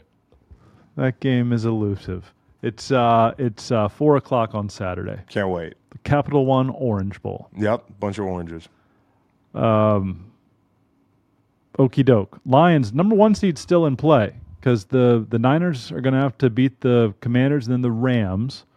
If the Lions win out, they're the top seed. No question. If they don't, they have a pretty good shot at seeing those Rams and Matthew Stafford, which they'd probably like to see anybody else. That's with a San world. Francisco loss. Correct. Yeah, they've got to lose to the Rams, Correct. which you never know. I mean, nobody's know. playing as very few quarterbacks are playing as well as Matt Stafford right now. I see a lot of top five lists, and I think those lists are reductive generally. You know, each quarterback should just be talked about individually. Um, but if we're talking about quarterback rankings, like Matt Stafford, I don't see why he's not in the top five right now. As far as teams that quarterbacks that are playing really well, you know, like going in the playoffs, Lamar, Stafford, he hasn't had a game like Purdy Darnold. uh, yeah, Darnold. Um, there's a few of them. So, uh, what's next? Patriots are at the Bills. The line is 13. Josh Allen joined Cam Newton as the only quarterbacks in NFL history with 50 or more career rushing touchdowns. Allen was blitzed on half of his dropbacks against the Chargers. Against the blitz, 7 11, 74 yards and a pick. Uh, against no blitz, 8 of 10, 163, and a touchdown. And usually he's been pretty good against the blitz, but Bill's going to p- blitz him at like a 40% click no matter what. Like if you look at the history of their matchups. So you got to be ready for pressure. And I think more than anything, not to mention the fact the Bills are pulling for the Jets tonight, another in- interdivisional uh, weird rooting interest. But the Bills' offense the last couple weeks has said, hey, we're going to pound the ball. And I think there's nothing to glean there other than the fact that like they know what the objective is. Dallas was a matchup. Last week I said it like they've got to pound the ball. It didn't work out as well, but like we got to get out of here with a win and get out of here in as short a time as possible. I think some of that's just trying to build that machine for the playoffs. But I wonder at times if if you know like with Josh Allen, Okay, I was a football player. I know what it feels like week to week. You're not on the injury report every week, but there are things that are nagging you every week. And Josh Allen is unique because he's almost like a position player.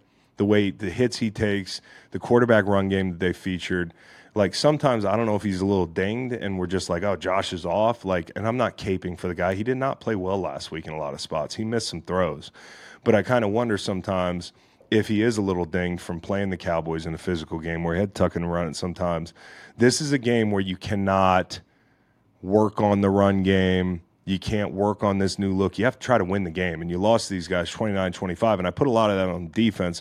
As bad as Josh played in some spots in that game, like the thing we didn't come out of that game talking about is like the Bills defense, even down guys. You can't give up nearly 30 points, even with short fields and that sort of thing to the Patriots. So I put pressure on that defense. They got to take away the middle of the field against Zappe. I think you'll have success if you do that.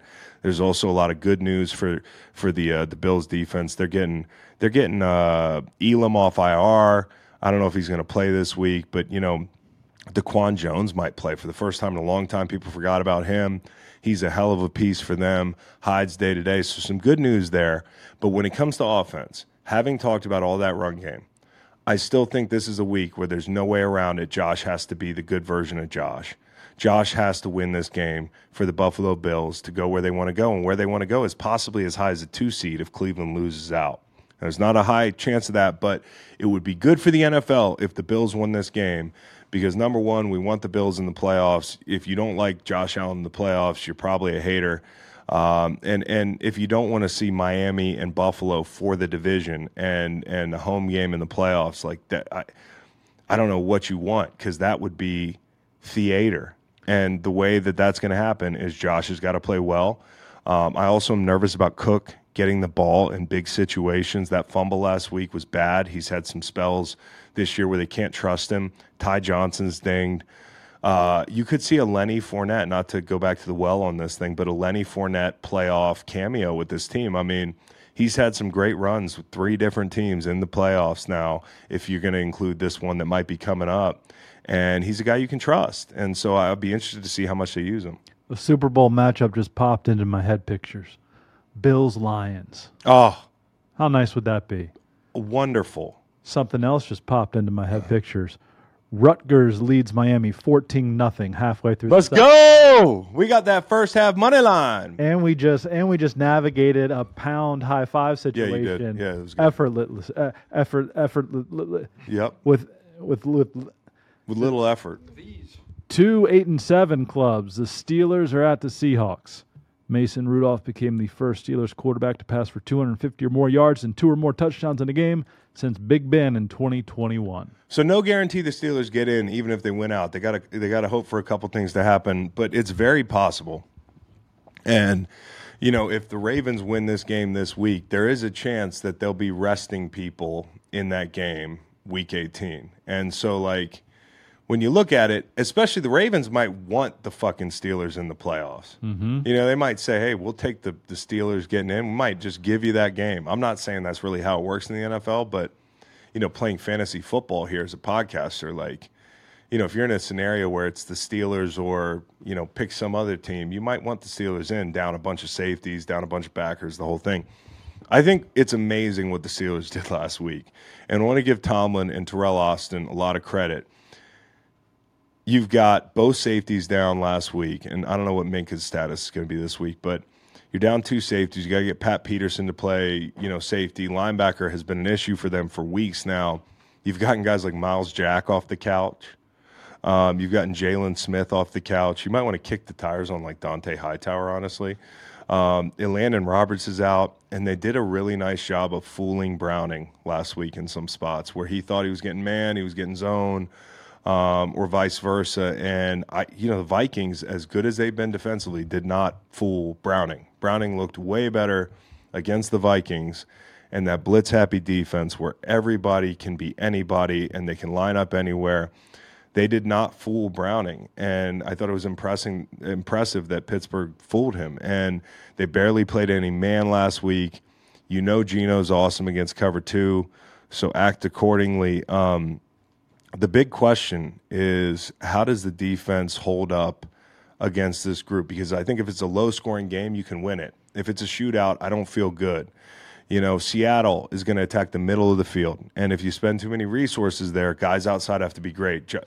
JPJ, Joey Porter Jr., was really good last year or last week against Tee Higgins. And for Tee Higgins in a spot where you're like, I want to prove that I can be the guy without Ja'Marr Chase. And he did that late against Minnesota. That wasn't a situation that worked out for him. Uh, those guys got to be good outside in the pass rush. As good as those guys are, Watt and Highsmith might be the best one-two punch in the league. Um, they have to win, and these are two very good tackles for the Steelers' offense. Um, you know, it, it, I watched I watched JT O'Sullivan's um, YouTube, and he's great. I, that quarterback school deal he's got is awesome, and I wanted to see what he had to say about Mason Rudolph. And what I took away was he threw with great timing, you know, on some of these speed outs where you really got to have it. Like he's hitting his back step, no hitch. He's he's delivering the football. Um, you know, the spacing is better. You talk about this offense and what they're doing, like with Warren in the flat and baiting guys down into the flat, and then creating a void behind them. They're actually doing things with an intent. It feels like the spacing's better, and I I, I thought you know, when you look at that first first play of the game or that first big chunk to George Pickens if you get a post safety, and he highlighted this, like, and George Pickens catches the ball in the middle of the field, like he's gonna make he's gonna make you miss that tackle. So when you get that opportunity, you got to hit this guy. You got to get him the ball. It can't just be four catches. You know, last week it was a lot of a lot of yards, but it wasn't a ton of catches. Feed him the ball. Um, Najee Harris, Seumalo, DNPs this week. Um, it's Rudolph's show, man. If he can take care of the football, I think they can hang in there. Can you run the ball? That's the big question. Seattle can have the ball run on them. And when you get down there, you got to score. So you need long drives that are sustained without the mistakes. And I think that's why you feel good about Mason Rudolph because he didn't really have a bunch of turnover worthy plays last week. Last week, it was the explosives. This week, it's got to be down the field, right? And take care of the football because if you can get in that red zone, you can beat this team. From eight and seven to seven and eight, Packers are at the Vikings. This is Sunday night on NBC. Jordan Love, 27 touchdowns, 11 picks this year. Whoever comes out of this one will have a chance to make the playoffs in the final week of the season. I think the big news that came across the desk today was that they're going with uh, Jaren Hall. Jaren Hall, BYU. And I thought coming in, like the way we would guess would be, you know, who plays best against cover three, maybe, because that's what they do there. Uh, Dobbs not even in the top 50. Mullens is 25. They go with Jaren Hall. Um, maybe it's it's that he feels like this is the safest bet. Mullens had some turnovers. He's had them over the last two games. Like if you don't turn the ball over, we're going to beat this team. Is the way they might feel. And you know maybe Jaren's that guy. Maybe Jaren's the guy that he thinks they have the least inclination on how they're going to play with him under center. So little gamesmanship by Kevin O'Connell. Also is there any point to announcing this starter? Like you're not you're not you're not you're not beholden to that decision on Sunday. You can always change. It's not like an injury des- designation where you get into trouble. Like who knows? This could be smoke and mirrors. And I think if I was a coach, I might fuck with these guys right up until the time the ball's kicked.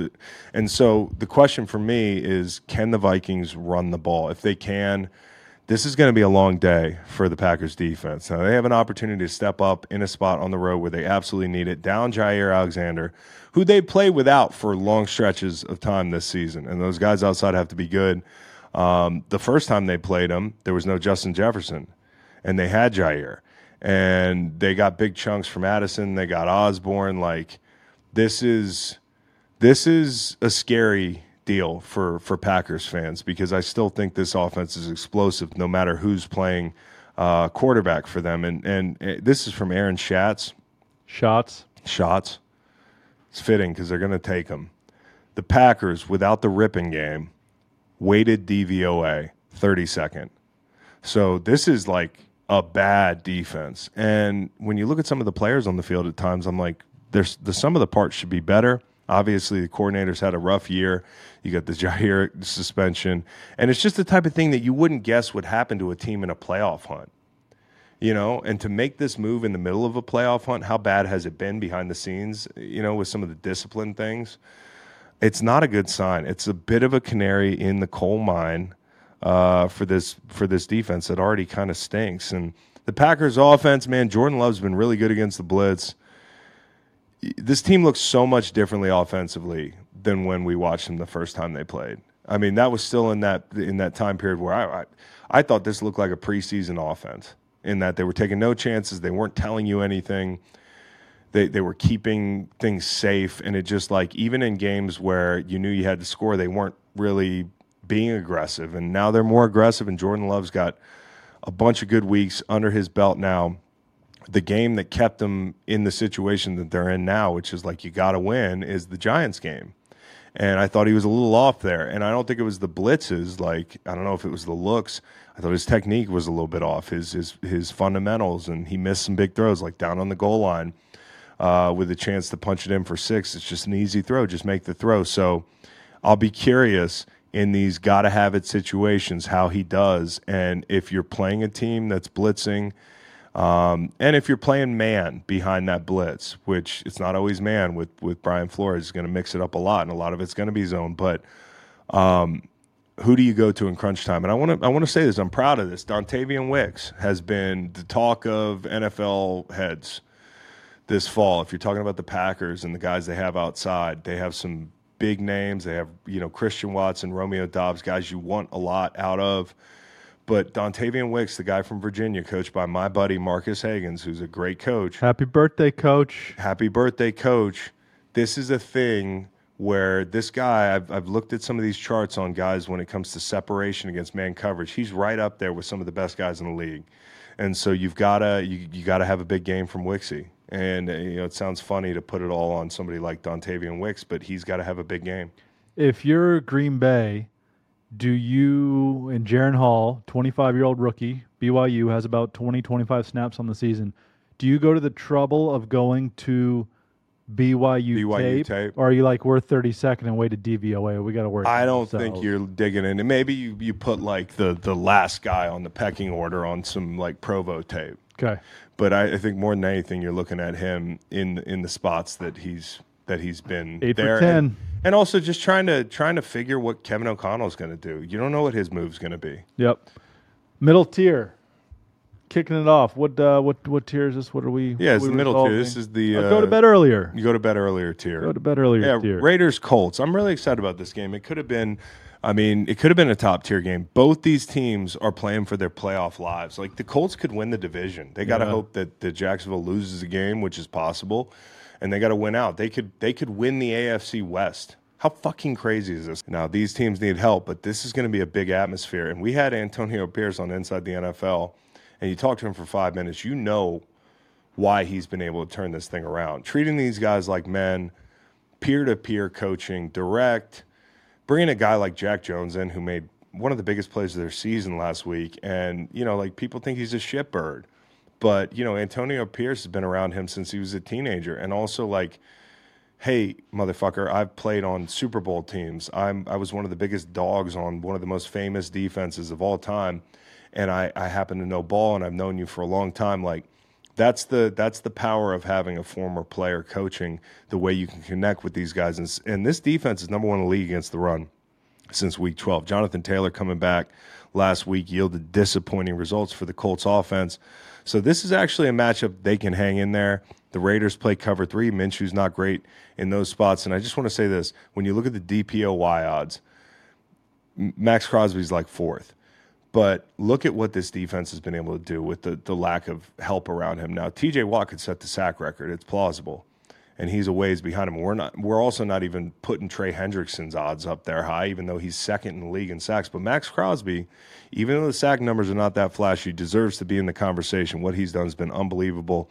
And and him being a centerpiece, like Antonio Pierce talked about, the first item of business is installing a culture. Well, you already have a, a, a culture guy there. And if he didn't have Maxx Crosby, you wonder if they'd be able to make this this turn. Uh, for for the Raiders offense, there's no good matchup for Davante Adams for the Colts defense. Um, and and the pass rush for Indy might be the differentiator. They have come on; they're second in the league in sacks. Who would have thought that? Who would have had that on the bingo card? They've gotten some really good. Like Ebukam has like ten sacks this year. Buckner's great. They get Stewart back. Paye's coming on at times. Like they're better. You know. And so I I lean Colts. As bad as I want the Raiders story to go well, I also have a future on the Colts winning the division. So uh, I lean Colts, and I think I think the D line could be the difference. Hatred, violence, and pain. Now now Moss and Moss and, and Pittman have been dinged, so that's another big deal. We'll see. Bengals are at the Chiefs. Yeah, Tra- they are. Travis Kelce has not had a 100 yard receiving game since October the 22nd. It's because people just take them away. It's like, what else do we have to worry about? And, and I thought last week the Chiefs hit rock bottom. I likened it to going down the river in my pumpkin. And like, yeah, you're getting hit and dinged under the pumpkin constantly. You see that the the the penalties, the fumbles, the whole thing, but you don't know how close you are until the whole thing fills up with water, like it did for me when there's a hole in the thing. And last week was that hole in the pumpkin moment for these guys, man. Like it's just the water came in so fast at the end of that half, and the penalties kept going throughout the whole game. McKinnon, if he's back, that's a big deal for them. I mean, you know, like in the passing game, he's like their second best option. I know Rashee Rice gets a lot of credit, but not having him on the field is a big deal because of what it allows them to do. They're a great screen team. You know, like you've got to hit your screens. The Bengals have struggled in the run game. So I talked about morphing into this run team. Like this would be a pretty good week to try that out. You're going to have better results than you did last week. You're going to see the drop eight stuff that famously in this couple year chess match between Anarumo and Mahomes has, has popped up. And I think it's just Mahomes managing his frustration because you can feel it. He has never been this frustrated, and rightfully so. And I think that pick last week, and he did not play good in that game, was was frustration. I, and I think sometimes, like some of the, you know, when I watch the All 22, I'm like, hey, it's there, Pat, just throw the ball. But it's not fair to him to say that because the guys that, and so often because guys can't get open, it's scramble drill. Guys that don't understand the scramble drill for him, uh, even Rice and him are on on different pages at times you know, he's hesitant to throw the ball to these guys in extended down situations. And so I talked about this this week. I said, what's interesting about today's crop of quarterbacks making is we're trying to figure out who today's Brady's and, and Breeses and Mannings and Big Bens and that whole crop of Hall of Fame guys. Who's the next class? We've thought it was certain guys, and at times it's looked like more like those guys are pretty good. I think the the big difference in today's NFL is the context changes so much for these guys because of the patience with hiring coaches, the way guys are trying to climb the ladder, the lack of cultures that you know uh, subsequently. Um, you know, you, you see popping up in places, the lack thereof. And I think they have a great culture in Kansas City, but but they have left him out to dry with this group. And I don't think, I don't think that looking back, I said this earlier this week, I ever remember a Brady or a Manning year where the receivers were this bad. And I had a couple people in the mentions that said, hey, look at 2006. It's wild that you would say that. I don't think it's wild. You know, 2006, they've got at least Troy Brown knows what the fuck he's doing. He's 35 years old. He was a great player. He's not anymore. You know, they've got a couple guys outside, but they're not playing the way these guys played. And you have Benjamin Watson. He's not Kelce, but the the bottom line is these guys, although they're not great, are are even worse because they're they're hurting themselves. And you could say 2006 that team lost in the playoffs, and I think it probably is the same thing for Kansas City at some point. This is going to catch up to them, but. In 2007, what the Patriots did, they went out and got Randy Moss and Wes Welker. So I guess the question is, who are the Randy Mosses and the Wes Welkers for this team next year? There's obviously no Randy Moss, but when you look at free agents, Tee Higgins, Boyd, Michael Pittman, Evans is the guy I think they should go out and get. Like, d- do it. Just do it. Just do it. Um, Calvin Ridley, that situation's not as simple as it seems because they're going to want to re-sign him. Uh, Mooney, Gabe Davis, um, you know, like there's a bunch of guys out there. They're uh, like so. The All question, of those guys are upgrades. all those guys are upgrades. And if you don't make those upgrades, you're fucking crazy, dude. Um, and for the Chiefs defense, you're back at home. You're playing a team that you feel like you're better than. Uh, last week, you didn't give up a completion for three quarters. That's really good, dude. And so this defense, and when you talk about who the best defense in the league is, because I've been on great, de- good defenses on bad teams, and I've been on great defenses on good teams. Right, like we we led the league in points allowed in New England. We weren't that good, that talented. We gave up 16 points a game. You know what helps? Complementary football.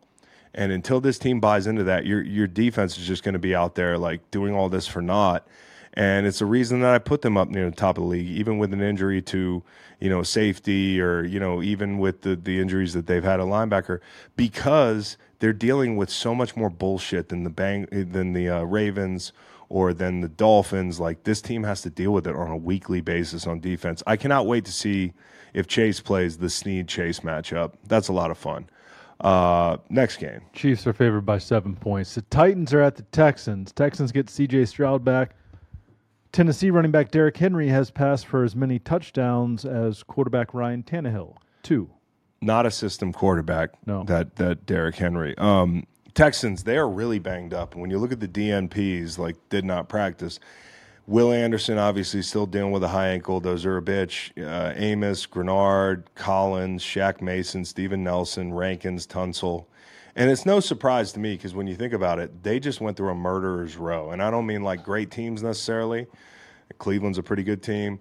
Cleveland and Tennessee back to back weeks, that's going to hurt, dude. And, you know, these injuries are no accident. Like, it's just, that's like going through the ringer. That's Well, like yeah. walking through the car wash without your car. Jets, Titans, Browns, back to Titans. Yeah, dude. So there's a lot, lot of physicality they've had to go through without that quarterback, and I think he's special. So him coming back, it won't look as bad as the Jets game. They're going to have Collins, they're going to have Schultz, and I think the big thing is for this defense, you got both quarterbacks back. Levis is going to play. It sounds like Texans give up a bunch of deep shots. We saw that last week, and a lot of them against play action. So if you're the Texans, you've been waiting to slay this Derrick Henry beast, right? And finally, last week he didn't run for a quarter mile on you uh, two weeks ago. So so if if you're the if you're the Texans, you say, hey, how little can we commit to this run game and still stop the run, build off the confidence that we picked up there. Um, that's the key to the game. If Derrick Henry goes off for 100, if Derrick Hen- Henry runs for 120, they're going to lose this game because that'll mean that the play action is an option and that uh, and that Derrick Henry's running the ball. Houston favored by five points at the moment. I should have grabbed it at two and a half. I didn't want to make that mistake that I made last week where I bet them a week ahead, right? And then it ends up being Case Keenum, gave it out in the locks and everything. Uh, so I just sat there and stared at the number. and Now it's five. So fuck me running. 11 and 4 Niners are coming east to face the Commanders, 4 and 11. Uh, First thing I want to talk about here, because there's not much to talk about, is the Deebo Samuel Cam Newton thing. That's hilarious to me. Do you are you caught up on this? Okay, so basically Cam Newton comes out and says four quarterbacks are system Right. guys. Got that. Right. People are all mad at him, probably Deebo included. And I guess three weeks prior to today, uh, and probably like a week or two prior to him going on that rant, which I thought was actually a pretty good rant. Um, and it's proved itself out in a couple of those situations he's going to be watching the Miami and Baltimore game this weekend to, to for the clean sweep. But you know, like Deebo got mad and came out and said on the Kay Adams show that you know uh, Cam Newton is a phony because he's reaching out to Deebo trying to get him on his show three weeks ago. You're a fan, the whole thing. Well, I just tried to get Zach Sieler on the pod, and I've said things about Tua. I think it's possible to like you know to do this, but in today's NFL, people are very sensitive and everybody takes everything personally. And you know, Cam gets on the the Twitter machine yesterday and he's like, "Listen, I never texted Deebo Samuel, so show me the receipts, bro. Since you keep receipts." And I'm thinking to myself, like, "Damn, he probably didn't. Is Deebo lying? The whole thing. You know what happened? nope. one of Deebo Samuel's old frat brothers, I guess, had a number for him, and it got out to some other guys, and just some some regular dudes were texting Deebo in like Wingdings, uh, in the in the Cam Newton font, and uh, and asking him if he wanted to come on the show. And and that's the that's the screenshot that got got shared. So just a total shit show, and probably pretty telling of where we're going, not only in sports media but in every like it's easy to fake a, a text message. Now we've got pictures that look real of people doing things. So it's just an example of how fucked we are. Um, because you don't even need to use the pictures for something like that. So I watched this game again, the Niners game, and I, I think the next time they play them, it'll be closer. They were able to run the ball. Like, if you can run the ball, you're supposed to have a chance. That's the outlier for them losing a game where they can run the ball. A lot of those picks, and I agree with people on Brock Purdy to a degree. I, I think he's pretty good. Uh, but a lot of those picks are he he he can avoid those next time. You know, like check for Kyle Hamilton in the end zone. A bunch of them are, are, are tips and and and and uh, and deflections, and you know it's the, the left end hitting him as he throws. Like he's going to be able to get out of the situations. But the tough thing for the Niners is they want to fix these problems, and it doesn't mean anything to beat Washington, but they got to handle their business. So they can't be sleepy out there.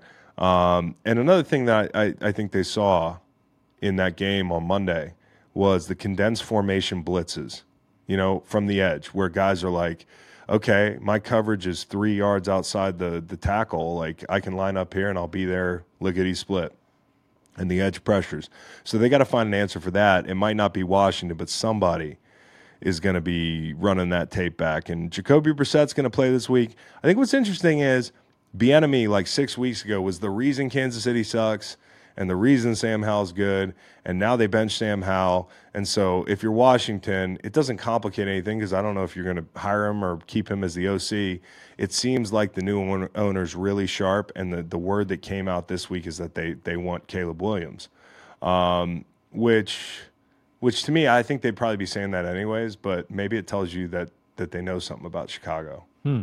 I I don't know. Hmm. Hmm. Indeed. Right. So um, The- this game is not about the game; it's about everything else. The most popular tweet that circulated about Jacoby starting uh, depicted a really big, high, good-looking butt on Jacoby. Did you see that? Thick set. Yeah, High ass guy. Yeah, high ass, big bubble butt.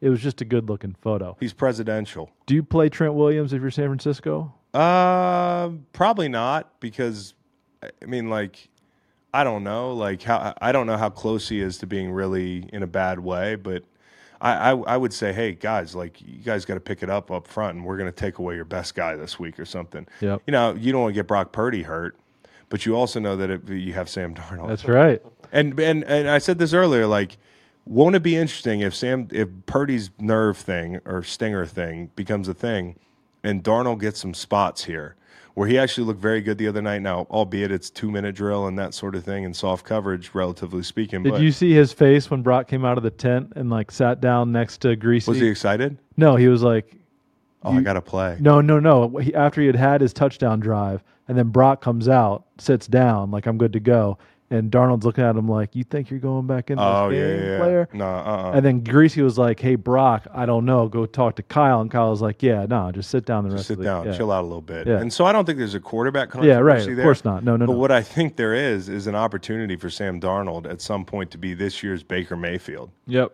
You Yep. know, yep, yep, yep, yep, yep. And just like, you know, Baker got a chance from Sean, maybe Shanahan gifts Darnold an opportunity by just playing him in some of these spots. Arizona Cardinals are coming east to play the Philadelphia Eagles. Line is ten and a half. This is a Cardinal sandwich for the. Uh, this is a giant sandwich or is it a Cardinal sandwich? Giant sandwich. What is the sandwich part? It's a giant sandwich. Yeah, Giant sandwich. Car- the- Cardinals the meat. The Cardinals the meat yeah. for the Philadelphia Eagles. So basically, uh, you, you usually there's no more cutlets in New York, so that's No. that's off the table. Um, but the good news for Philly, I'll give you some good news. Jalen Hurts looks as healthy as he's looked all year, and I know there's not a lot to glean from beating the Giants, but they've been cagey, man. They've been they've been tough, and to, to look like they looked offensively at times was really good. And Avonte Maddox is coming back at some point. Uh, that's a huge deal. So there's good things happening in Philly. The the bad news for Philly is I think, and we've seen this. Like I'm not cherry picking here, and I know this might not tell you everything you need to know, but I just went through a list of defensive coaches and you know when they played their old quarterbacks that they've been in the building and gotten to know, like Dan Quinn against Matt Ryan. Now, albeit it was an older Matt Ryan, but two years in a row, really tough spots for Matt Ryan. Didn't look great. Threw some picks. Um, Todd Bowles and Jameis, of course, you know, like it's not going to look that pretty. Um, Well- Schwartz and Tannehill, that's a Todd Bowles. You know, Schwartz, Jim Schwartz was was in Tennessee for a couple years, and you know, you don't think you got to know Tannehill. Now, I'm not saying it would have been any different with the personnel on the field, but they got after Tannehill. Patrick Graham against the Giants. Now, I know Daniel Jones went down early, but they didn't have a shot offensively. Uh, Ryan Nielsen's looked good in his spots. I was going to say Sean Desai was the odd man out because the, the Seahawks beat him, but that was Matty P's first game. So, like for the most part, these coordinators, if they know a a, a, a, quarterback, like it's it's untold like what he knows about Jalen. So, and Nick Rallis, who's their DC, was their coaching and linebacker, so they know some stuff. Now we'll see how much they know. I think the mobile QB thing is a problem for the Eagles. You know, like Dallas and Buffalo gave them some problems at quarterback with mobile guys, and and Trey McBride in the middle of the field is a concern for me. Here's one that you know on a macro level got got me thinking. Vic Fangio was in the building with the Eagles, like he was their senior kind of like consultant guy. How does he leave that building? And I'll tell you how he left that building. Is because Ossenfort uh, in Arizona had gotten to talking to John Gannon before they knew he was talking to John Gannon, and so they didn't have a chance to go find the replacement. Um, although they maybe should have had that duck in a row. And for Howie, who always has a contingency plan, including Matt Patricia, for Sean Desai, like the fact that maybe one of the best coordinators, the hottest coordinators this year, again, Vic Fangio, was in your building, and then he ends up in Miami. Yep. Yep. Hard to forecast. Yeah, it is. The Saints are at the Bucks. Bucks can win the division with one win in the final two weeks. This should probably be higher, but we hate the NFC South. Ugh. You know? Baker's four zero oh in December. And I'll just say this: like on paper, probably looks like you know Saints. Saints are the worst team and all that, but it is a division game late in the season. I know you got no Thomas. I know you got no Lattimore. Kind of robs us of that big rivalry with uh, Lattimore and Evans, which is always fun to watch. But you know the NFC South is on the line for the Bucks, and I'm curious how they're going to play being on top. Um, in that first game, I thought Carr struggled just hitting throws that he, can make. You know, there were a couple big chunk throws in a game that was low scoring for the most part through through a lot of it that could have kept them on track. One thing for this defense, for the for the Saints defense, they got killed by Baker Mayfield's legs. There were third downs throughout the game, and he rushed for like 31 yards, which is like his his his high on the season. I think he rushed for 30 another game, but um, he really hurt them. And you know, when you look at the rushing numbers coming out of that game, you say they ran for 100 yards, but the backs didn't have a great day. Now we'll see if the the the Bucks' new look offense with a run game that's worth writing home about is going to be different. But the Saints' defense, uh, the passing defense has been very good lately. Um, and in that first matchup, they almost had a pick six. They dropped it. So there's reason to believe if you're the Saints, like you can look back at that tape and say there are things we can do better this week. I still think Shaheed and Olave can win for these guys. And the Carlton Davis loss is is is interesting for me for Tampa Bay. So both guys are down a corner, but who who needs that corner more? Um, we'll see. Low tier. Chargers are at the Broncos. Can I take this one? Take it. All right. So Russ has an injury guarantee for 2025 baked into his contract worth 37 million. By benching him, Denver ensures it won't be on the hook for that sum if they should move on from Wilson during the offseason. So they still will be paying 124 million for 2 years of Russell Wilson, but they will at least save that amount of money on the 5-year 242.5 million dollar extension. Yeah, basically, if he gets dinged, you know, over the last couple weeks, they're going to owe him the 25 money, which is bad news bears. Because Yes. if he can't pass a physical, you know, the start of the league year, they're going to owe him that money. Yep. And so that's the, it's pretty simple. And there's some people that are like feel bad for Russell Wilson. It's crazy the way we we we didn't hesitate to make fun of this guy or shit on him for two years, and then now when the guy with you know trillions of dollars is going to lose out on some money because the team doesn't want to pay him that money if he gets hurt. I actually saw some people in Russ's corner. And I wonder if it's like a player empowerment thing or that sort of thing. Nah, where we are right now, this is a business, and you know this this team's made a big mistake. What it, were you blaming them for not continuing to make that mistake? Like there is a cap, okay? So if you're on the side of like Russell Wilson here, I don't know what side that is.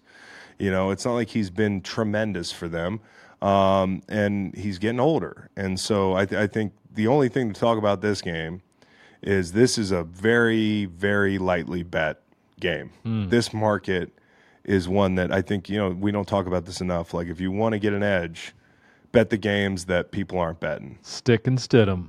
Yeah, so we'll see. Uh, y'all, you'll you'll see because I'm not gonna see. Um, there'll be other games I'm watching. Denver lost four home games by a total of 16 points to the Raiders, Commanders, Jets, and Patriots. Yeah, And they're 7 and 8. that's right. Falcons are at the Bears. Falcons 7 and 8, Bears 6 and 9. 1 o'clock kick on CBS. Here's my question. You know, Eberflus is taking a lot of shit this year. What coordinator do you trust more? Eberflus or Arthur Smith? Matt Eberflus. Me too.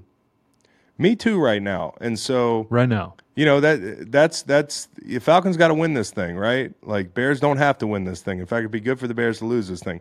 Here's another thing I think is really interesting when you talk about we're coming off the Russell Wilson thing. If you're the Bears, why is Justin Fields playing?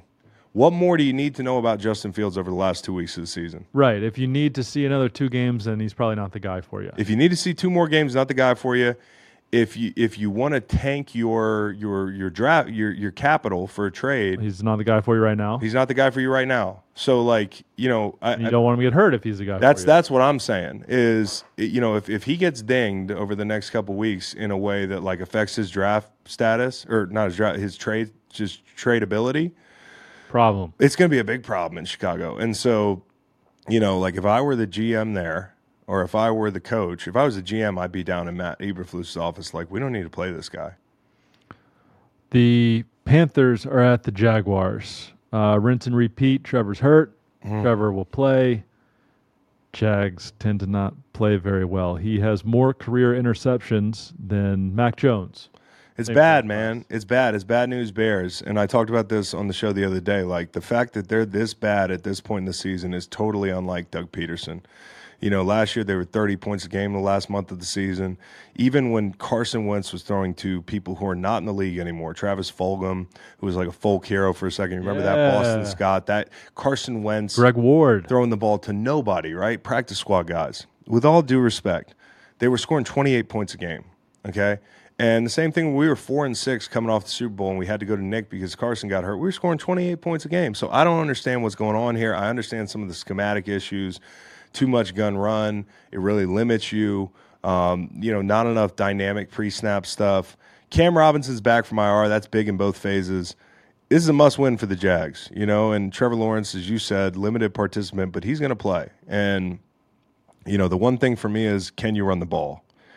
You'd like to think you can, but I'm never so sure with the Jaguars. And, and Bryce against an experienced secondary that kind of that kind of tilts the Jaguars' way. And for anything you say about the Jaguars' defense, the secondary has seen some football, and guys that have seen some ball have taken the ball off of Bryce this year. Whether it's Jessie Bates or, you know, I can remember that second half of that game they're playing the Colts, and the Colts get two pick sixes. So um, this is a, a must win for the Jags, and it's gonna be ugly. It's gonna be ugly. Hey, none taken to. Uh Giants Rams being the final game we talk about. Sorry about that. With two of the better quarterbacks in Matt Stafford and Tyrod Taylor. Mm. Rams were three and six at one point. They were some crazy record since their Super Bowl win. They were uh, they were uh, eight and eighteen since winning the Super Bowl, and now they've reeled off five of six. And I think it's a run game for them, right? Like when Kyren Williams is playing, and I said this the other day and tried this one on for size. I think this offense is more functional and better than the one in 2018 with Jared Goff mm. and went to the Super Bowl. It's it's the reason why Detroit fans don't want to see the Rams. It's the reason why the Eagles fans don't want to see the Rams. There's not a team that would rather see the Rams than like the Packers or the. Yep. This defense, I'll say this: like DeMar- Demarcus Robinson has come on for them offensively, and Stafford against the blitz, um, not as great, but you know, like they barely got to Hurts last week. I would start with running the ball seven to eight times because that's where you're going to make your money. Now for the Rams defense, I, I just Raheem Morris has done a really good job with this group. And uh, an example last week, you got to win that game at New Orleans. Like all these games are must win. A wrinkle that he threw in that I thought was awesome was like if you don't get Kamara out in the route, like this offense is different. Like that's their centerpiece. And you're playing another offense this this week where the running back's the centerpiece. And he kept Kamara in the backfield protecting, you know, because Donald's going to get the slide, right? You know that. So then you put your free runner opposite him, and you know that the back's going to be on that side. And if you can make that back stay in to a click of 13% last week, as opposed to over 40% of the routes that he's going to be in, like that's a big chess move that I think Raheem Morris deserves credit for, and and everything he's done this year with this defense. Like they have a lot of guys, and we're talking about them going to the playoffs and making noise. Chessmen. Chessmen. The Rams are chessmen. The Rams are chessmen. That's the slate. All right, and one last treat for you guys. We talked about the Dolphins a little bit earlier. I love the defense. You know, a lot of you guys are enamored with the offense. I am, but I, I think that offense can break down at times, and that defense. I mean, any weather, any scenario, any team they play, that defense is something you got to prepare for. And so, uh, Zach Sieler has been a big pro- part of that, especially since uh, since Jaelan Phillips went down. Him and Van Ginkel have made huge plays early in games to get them some breathing room in games where they might not have otherwise won. And also, I want to mention DeShon Elliott with that tackle on the goal line. I've, I've mentioned it already, but you know that's why you make every tackle on the goal line. You never know. Huge. You know, and, and the next play there's a fumble. So guys like that making plays. Zach Sieler deserves credit. Let's have him on the show. All right, this is a fun one for me because I don't think this guy gets enough credit. I think there's a couple guys on this Miami defense that don't get enough credit. Zach Sieler, who uh, has made huge plays uh, for the Dolphins, got himself paid this offseason. Congrats, big fella. Welcome to the show. Appreciate it. Thank you. Thank you. Appreciate it. Yeah, man. Uh, it was was one of your first purchases. This is a question that I've been dying to ask you. My producers came in and said this guy's got a K5 Blazer that's yeah. absolutely be- beautiful. What color is it? Tell me about this K5 Blazer because that's my dream truck. I got that when I was 15. Uh, oh, government okay. government auction. Uh, what was the site? GovX, whatever it is. They auction mm-hmm. off old trucks. Got old Blazer, um, and then built it up. My grandpa, my dad, um, uncles over time over the last probably 10 years. Uh, it was that old matte matte camo. It's got a Detroit diesel in it, six two. Uh, kept that in there, repainted it ended up cutting all the floorboards out one summer. Redid the whole floor. I redid the whole thing. Um, it needs more some more love now, but yeah, that thing's my baby. Dude, that's incredible. I got a '95 yeah. Bronco I've had since high school. sweet. People Heck are always yeah. like, you know, where where uh, where'd you get it? I'm like, I've had it for now going on 20 years, 20, yeah. 20 years. So it's pretty awesome. And then I hear you got a, I guess the ninth generation F250 for the truck nerds out there. Yeah, the 735 speed. Oh, yeah. Hell, dude. What color oh, yeah. is that? Yeah, I love that thing. Yeah, we pulled. That's what we pulled our camper with. So when I was in Baltimore, um, with the fifth wheel, I ended up putting airbags in the back, souping it up, put electric fuel pumps in it and everything, so it could handle it, uh, intercooler, all that stuff, and then uh, pulled it back to Michigan, pulled it down here uh, that next uh, summer for the fall camp. I'm talking to a I'm talking to a gearhead, man. This is awesome. All right, we gotta get you on another time when you're not getting ready for a big game. I'd love to, man. yeah, but but I, you know, I think you have a unique perspective having played in Baltimore, drafted by mm-hmm. Baltimore. Mm-hmm. You've had a great career, um, but you know, it started there, and I think you know more than anybody, like the physicality oh, and the culture up there, and what you guys are walking into this week. Uh, mm-hmm. What do you tell guys when they say, "Hey, what's it like playing the Ravens up there?" Oh yeah, I mean Harbaugh, uh, the Ravens, the whole facility, the culture they've built is that tough physical culture. I think one of their guys came out and talked about it last this week. Um, if they're a tough physical team, and that they're going to do that. But you know, uh, we are too, and I think that we people can take us for being, I don't know, showy, flashy, whatever. But I think when it comes down to it, we're going to do what we do every day, and uh, change each week. I've been saying this, man, because you know, like obviously, and we've all asked the question. We want to see you win that big game, and I know you guys have talked about it. It's been kind of a rallying cry, but the way you guys won it, to me, like I think people think of you as this scoring machine team and the flashiness, the you know the top end speed. But ever since Jalen Ramsey got back, especially, I, you know, you guys can make a case for being the best defense in the league, and I think it's because of guys like you and Van Ginkel, and you know, even with Jalen out, so many guys have stepped up. How important was it not just to win that game, but to win it where you're not scoring 30 points? Like that's that's a game where possessions mattered. Mm-hmm. Yeah, I mean it's huge. I mean it's great to be out there and show that hey, look, we can play all the way through the fourth and uh, keep the foot on the gas the whole time. And if you know if things get tight at the end, our offense will come out there and step it up, or defense would be able to. Um, I mean, the first game of the year, the Chargers game, came down to the defense having to make a stop. Um, and then this game was the offense needed to step, and they, they did. And they came out there and they drove the field and were able to punch that last field goal in. So it's been great, and I think it shows the grit and determination of our team. Do you uh, do you notice like you dudes up front as soon as Jalen Ramsey came back, those fractions of time are a little bit in your favor? And how popular is he in the D line room? Man, all those guys in the back end. Um, yeah. Obviously, Jalen was a huge loss early on in camp, um, but I think a lot of guys, Eli Apple, um, who else was playing out there? Uh, a few other guys all stepped up and were playing great. Yeah. Um, but you definitely notice that energy that from that Jalen brings every day um, in in the facility and then at practice. Um, and then obviously in the games, um, he's a huge corner that lo- he can bring it and come down and be a part of the run fits, which is awesome. And we preach that is uh, takes 11 to stop the run. It also takes 11 to stop the pass. So yeah, I love the fact game. he gets down in the fits, man. He seems like totally fearless. So, um, you know, you talk about big personalities and energy guys. Like Wilkins seems like a guy you'd love to play with. You know, he just brings it every day, and and he's talking the whole game, and he's he's played about as well as anybody inside this year. And like, how important is he to you guys? And is he really as cheap as they said he is on Hard Knocks? We're talking about money, and your big contract is is Wilkins a cheap a cheap skate like they says he is? He's great. Yeah, he drives. I think he drives a little Kia uh, to practice to the facility. Yeah, not to put him on blast, but I always, whenever I see him pull up, I'll be like, "Hey, man, I'll see you in a Kia." Yeah. So it's always a joke we've had. Um, no, he's a he is a team guy, and he's going to do everything for the team. He's exactly what he seems like on tape as he is in person, and uh, yeah, he doesn't he doesn't buy all the extra fancy stuff right now. And he's said this to me. I mean, all he cares about is winning games and what's it going to take to win. Um, he'll worry about all that, all that stuff, take care of itself later on in life. How good can Jaelan Phillips be? I mean, I'm a huge fan of that guy. I mean, I. I like I don't think he gets mentioned enough in the elites, you know, like with that that elite group of rushers, but he's right there to me and I know the injury hurt, but you know, he's going to come back. Mhm. You've seen great players, you play with great players. He's one of those guys, isn't he? Absolutely, man. The, the effort that that dude puts on every single day, every single practice, every single rep in the game is just unmatched. And then just his talent and his speed and his quickness is just insane. Um, great edge rusher and he's a great guy too. And it's just, it's, it really hurts to see those kind of guys have, have something like that happen. But I know he'll come back stronger than he was before. You talk about energy, we're talking about Wilkins and guys like that, but your head coach to me seems like he's got great energy, man. Like I think he's one of the best coaches in the league already and getting to see him on Hard Knocks is authenticity the thing that really connects a guy that, you know, on the Yeah. surface you're like, what I mean, this guy telling Zach Sieler what to do, you know, uh, it doesn't compute to a fan, but I think what people don't realize, and we've been in locker rooms, like being authentic is number one.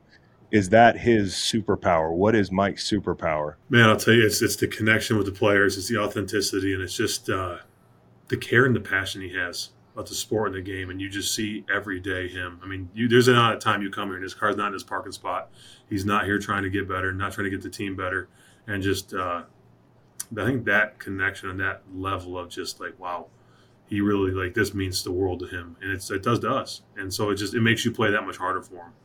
And to see the care on those plays where he's just watching, he knows he just yeah. What's something about Coach that people don't know? Because it seems like he's a guy that lets you know everything, um, but there's got to be something funny about the guy or like a quirk that hasn't. Man, I'll tell you what, like especially with Hard Knocks now, like that's revealed, not revealed, but it showed like literally that's who he is every day. Like he Yeah. hasn't changed for Hard Knocks. Like that's just what he does. Like I know last year was a couple clips or pictures of him in different games. Like, the, wish it was colder shirts or whatever. Like he just he doesn't care if the camera's on or not. He's going to do that stuff anyways. That's who he is. I think that's like you said. That's why that connection is just so there with the team and the players want to play for him. Give me one word to describe the personality of Vic Fangio. Like if you could boil it down, Um, shoot. Okay. Uh, you can use two if you need. I might need two. Um, man, he is. Uh, I mean, defensive guru. I mean, just Yeah, learning from his schemes and his plays and what he sees. And I mean, to be a defensive guru, you almost have to be an offensive guru. Yeah. Know what the offenses are doing and how you want to call it. So, I think it's just it's been a cool. It's been really me and Wilkins talk about. It. It's been a really great experience having Fangio in, learning from him and what how he sees the game differently than how some younger players or coaches or whoever sees it. Because you know, you start to emulate your coach and how they see the game. That's because you got to be on the same page. So it's been really cool to be able to play for him and uh, learn his style of defense and how he views the game. Last question for me. I thought the two biggest plays of the game for your offense last week, you know, like Dak had that great drive. You guys had some great plays late, but I thought the two throws that Tua made in the beginning of the game, backed up, were enormous for the Mhm. confidence of the team and, you know, getting out in front. Like, what do you what have you seen with Tua's confidence? Because I think that it it goes hand in hand with the team's confidence, but I can see him picking up confidence as the year goes. And he's done that all year. I mean, that's exactly like he's picked it up all year, just every day in and day out. He's just just just getting more confident, more comfortable with the offense and the players he's playing with, and the receivers he's throwing to, and the O line in front of him. And no matter what happens, um, to building that trust is uh, it's a huge deal, and that's what something that he's done great, and the offense has done awesome. Um, so yeah, even despite everything that's happened with them. Well, man, I'm uh, enjoying watching you play, making those Yeah. big plays. You know, not enough people talk about you, but uh, but they took care of you. So congratulations Yeah. and, and keep up the great work, dude. Man, thank you. Appreciate it.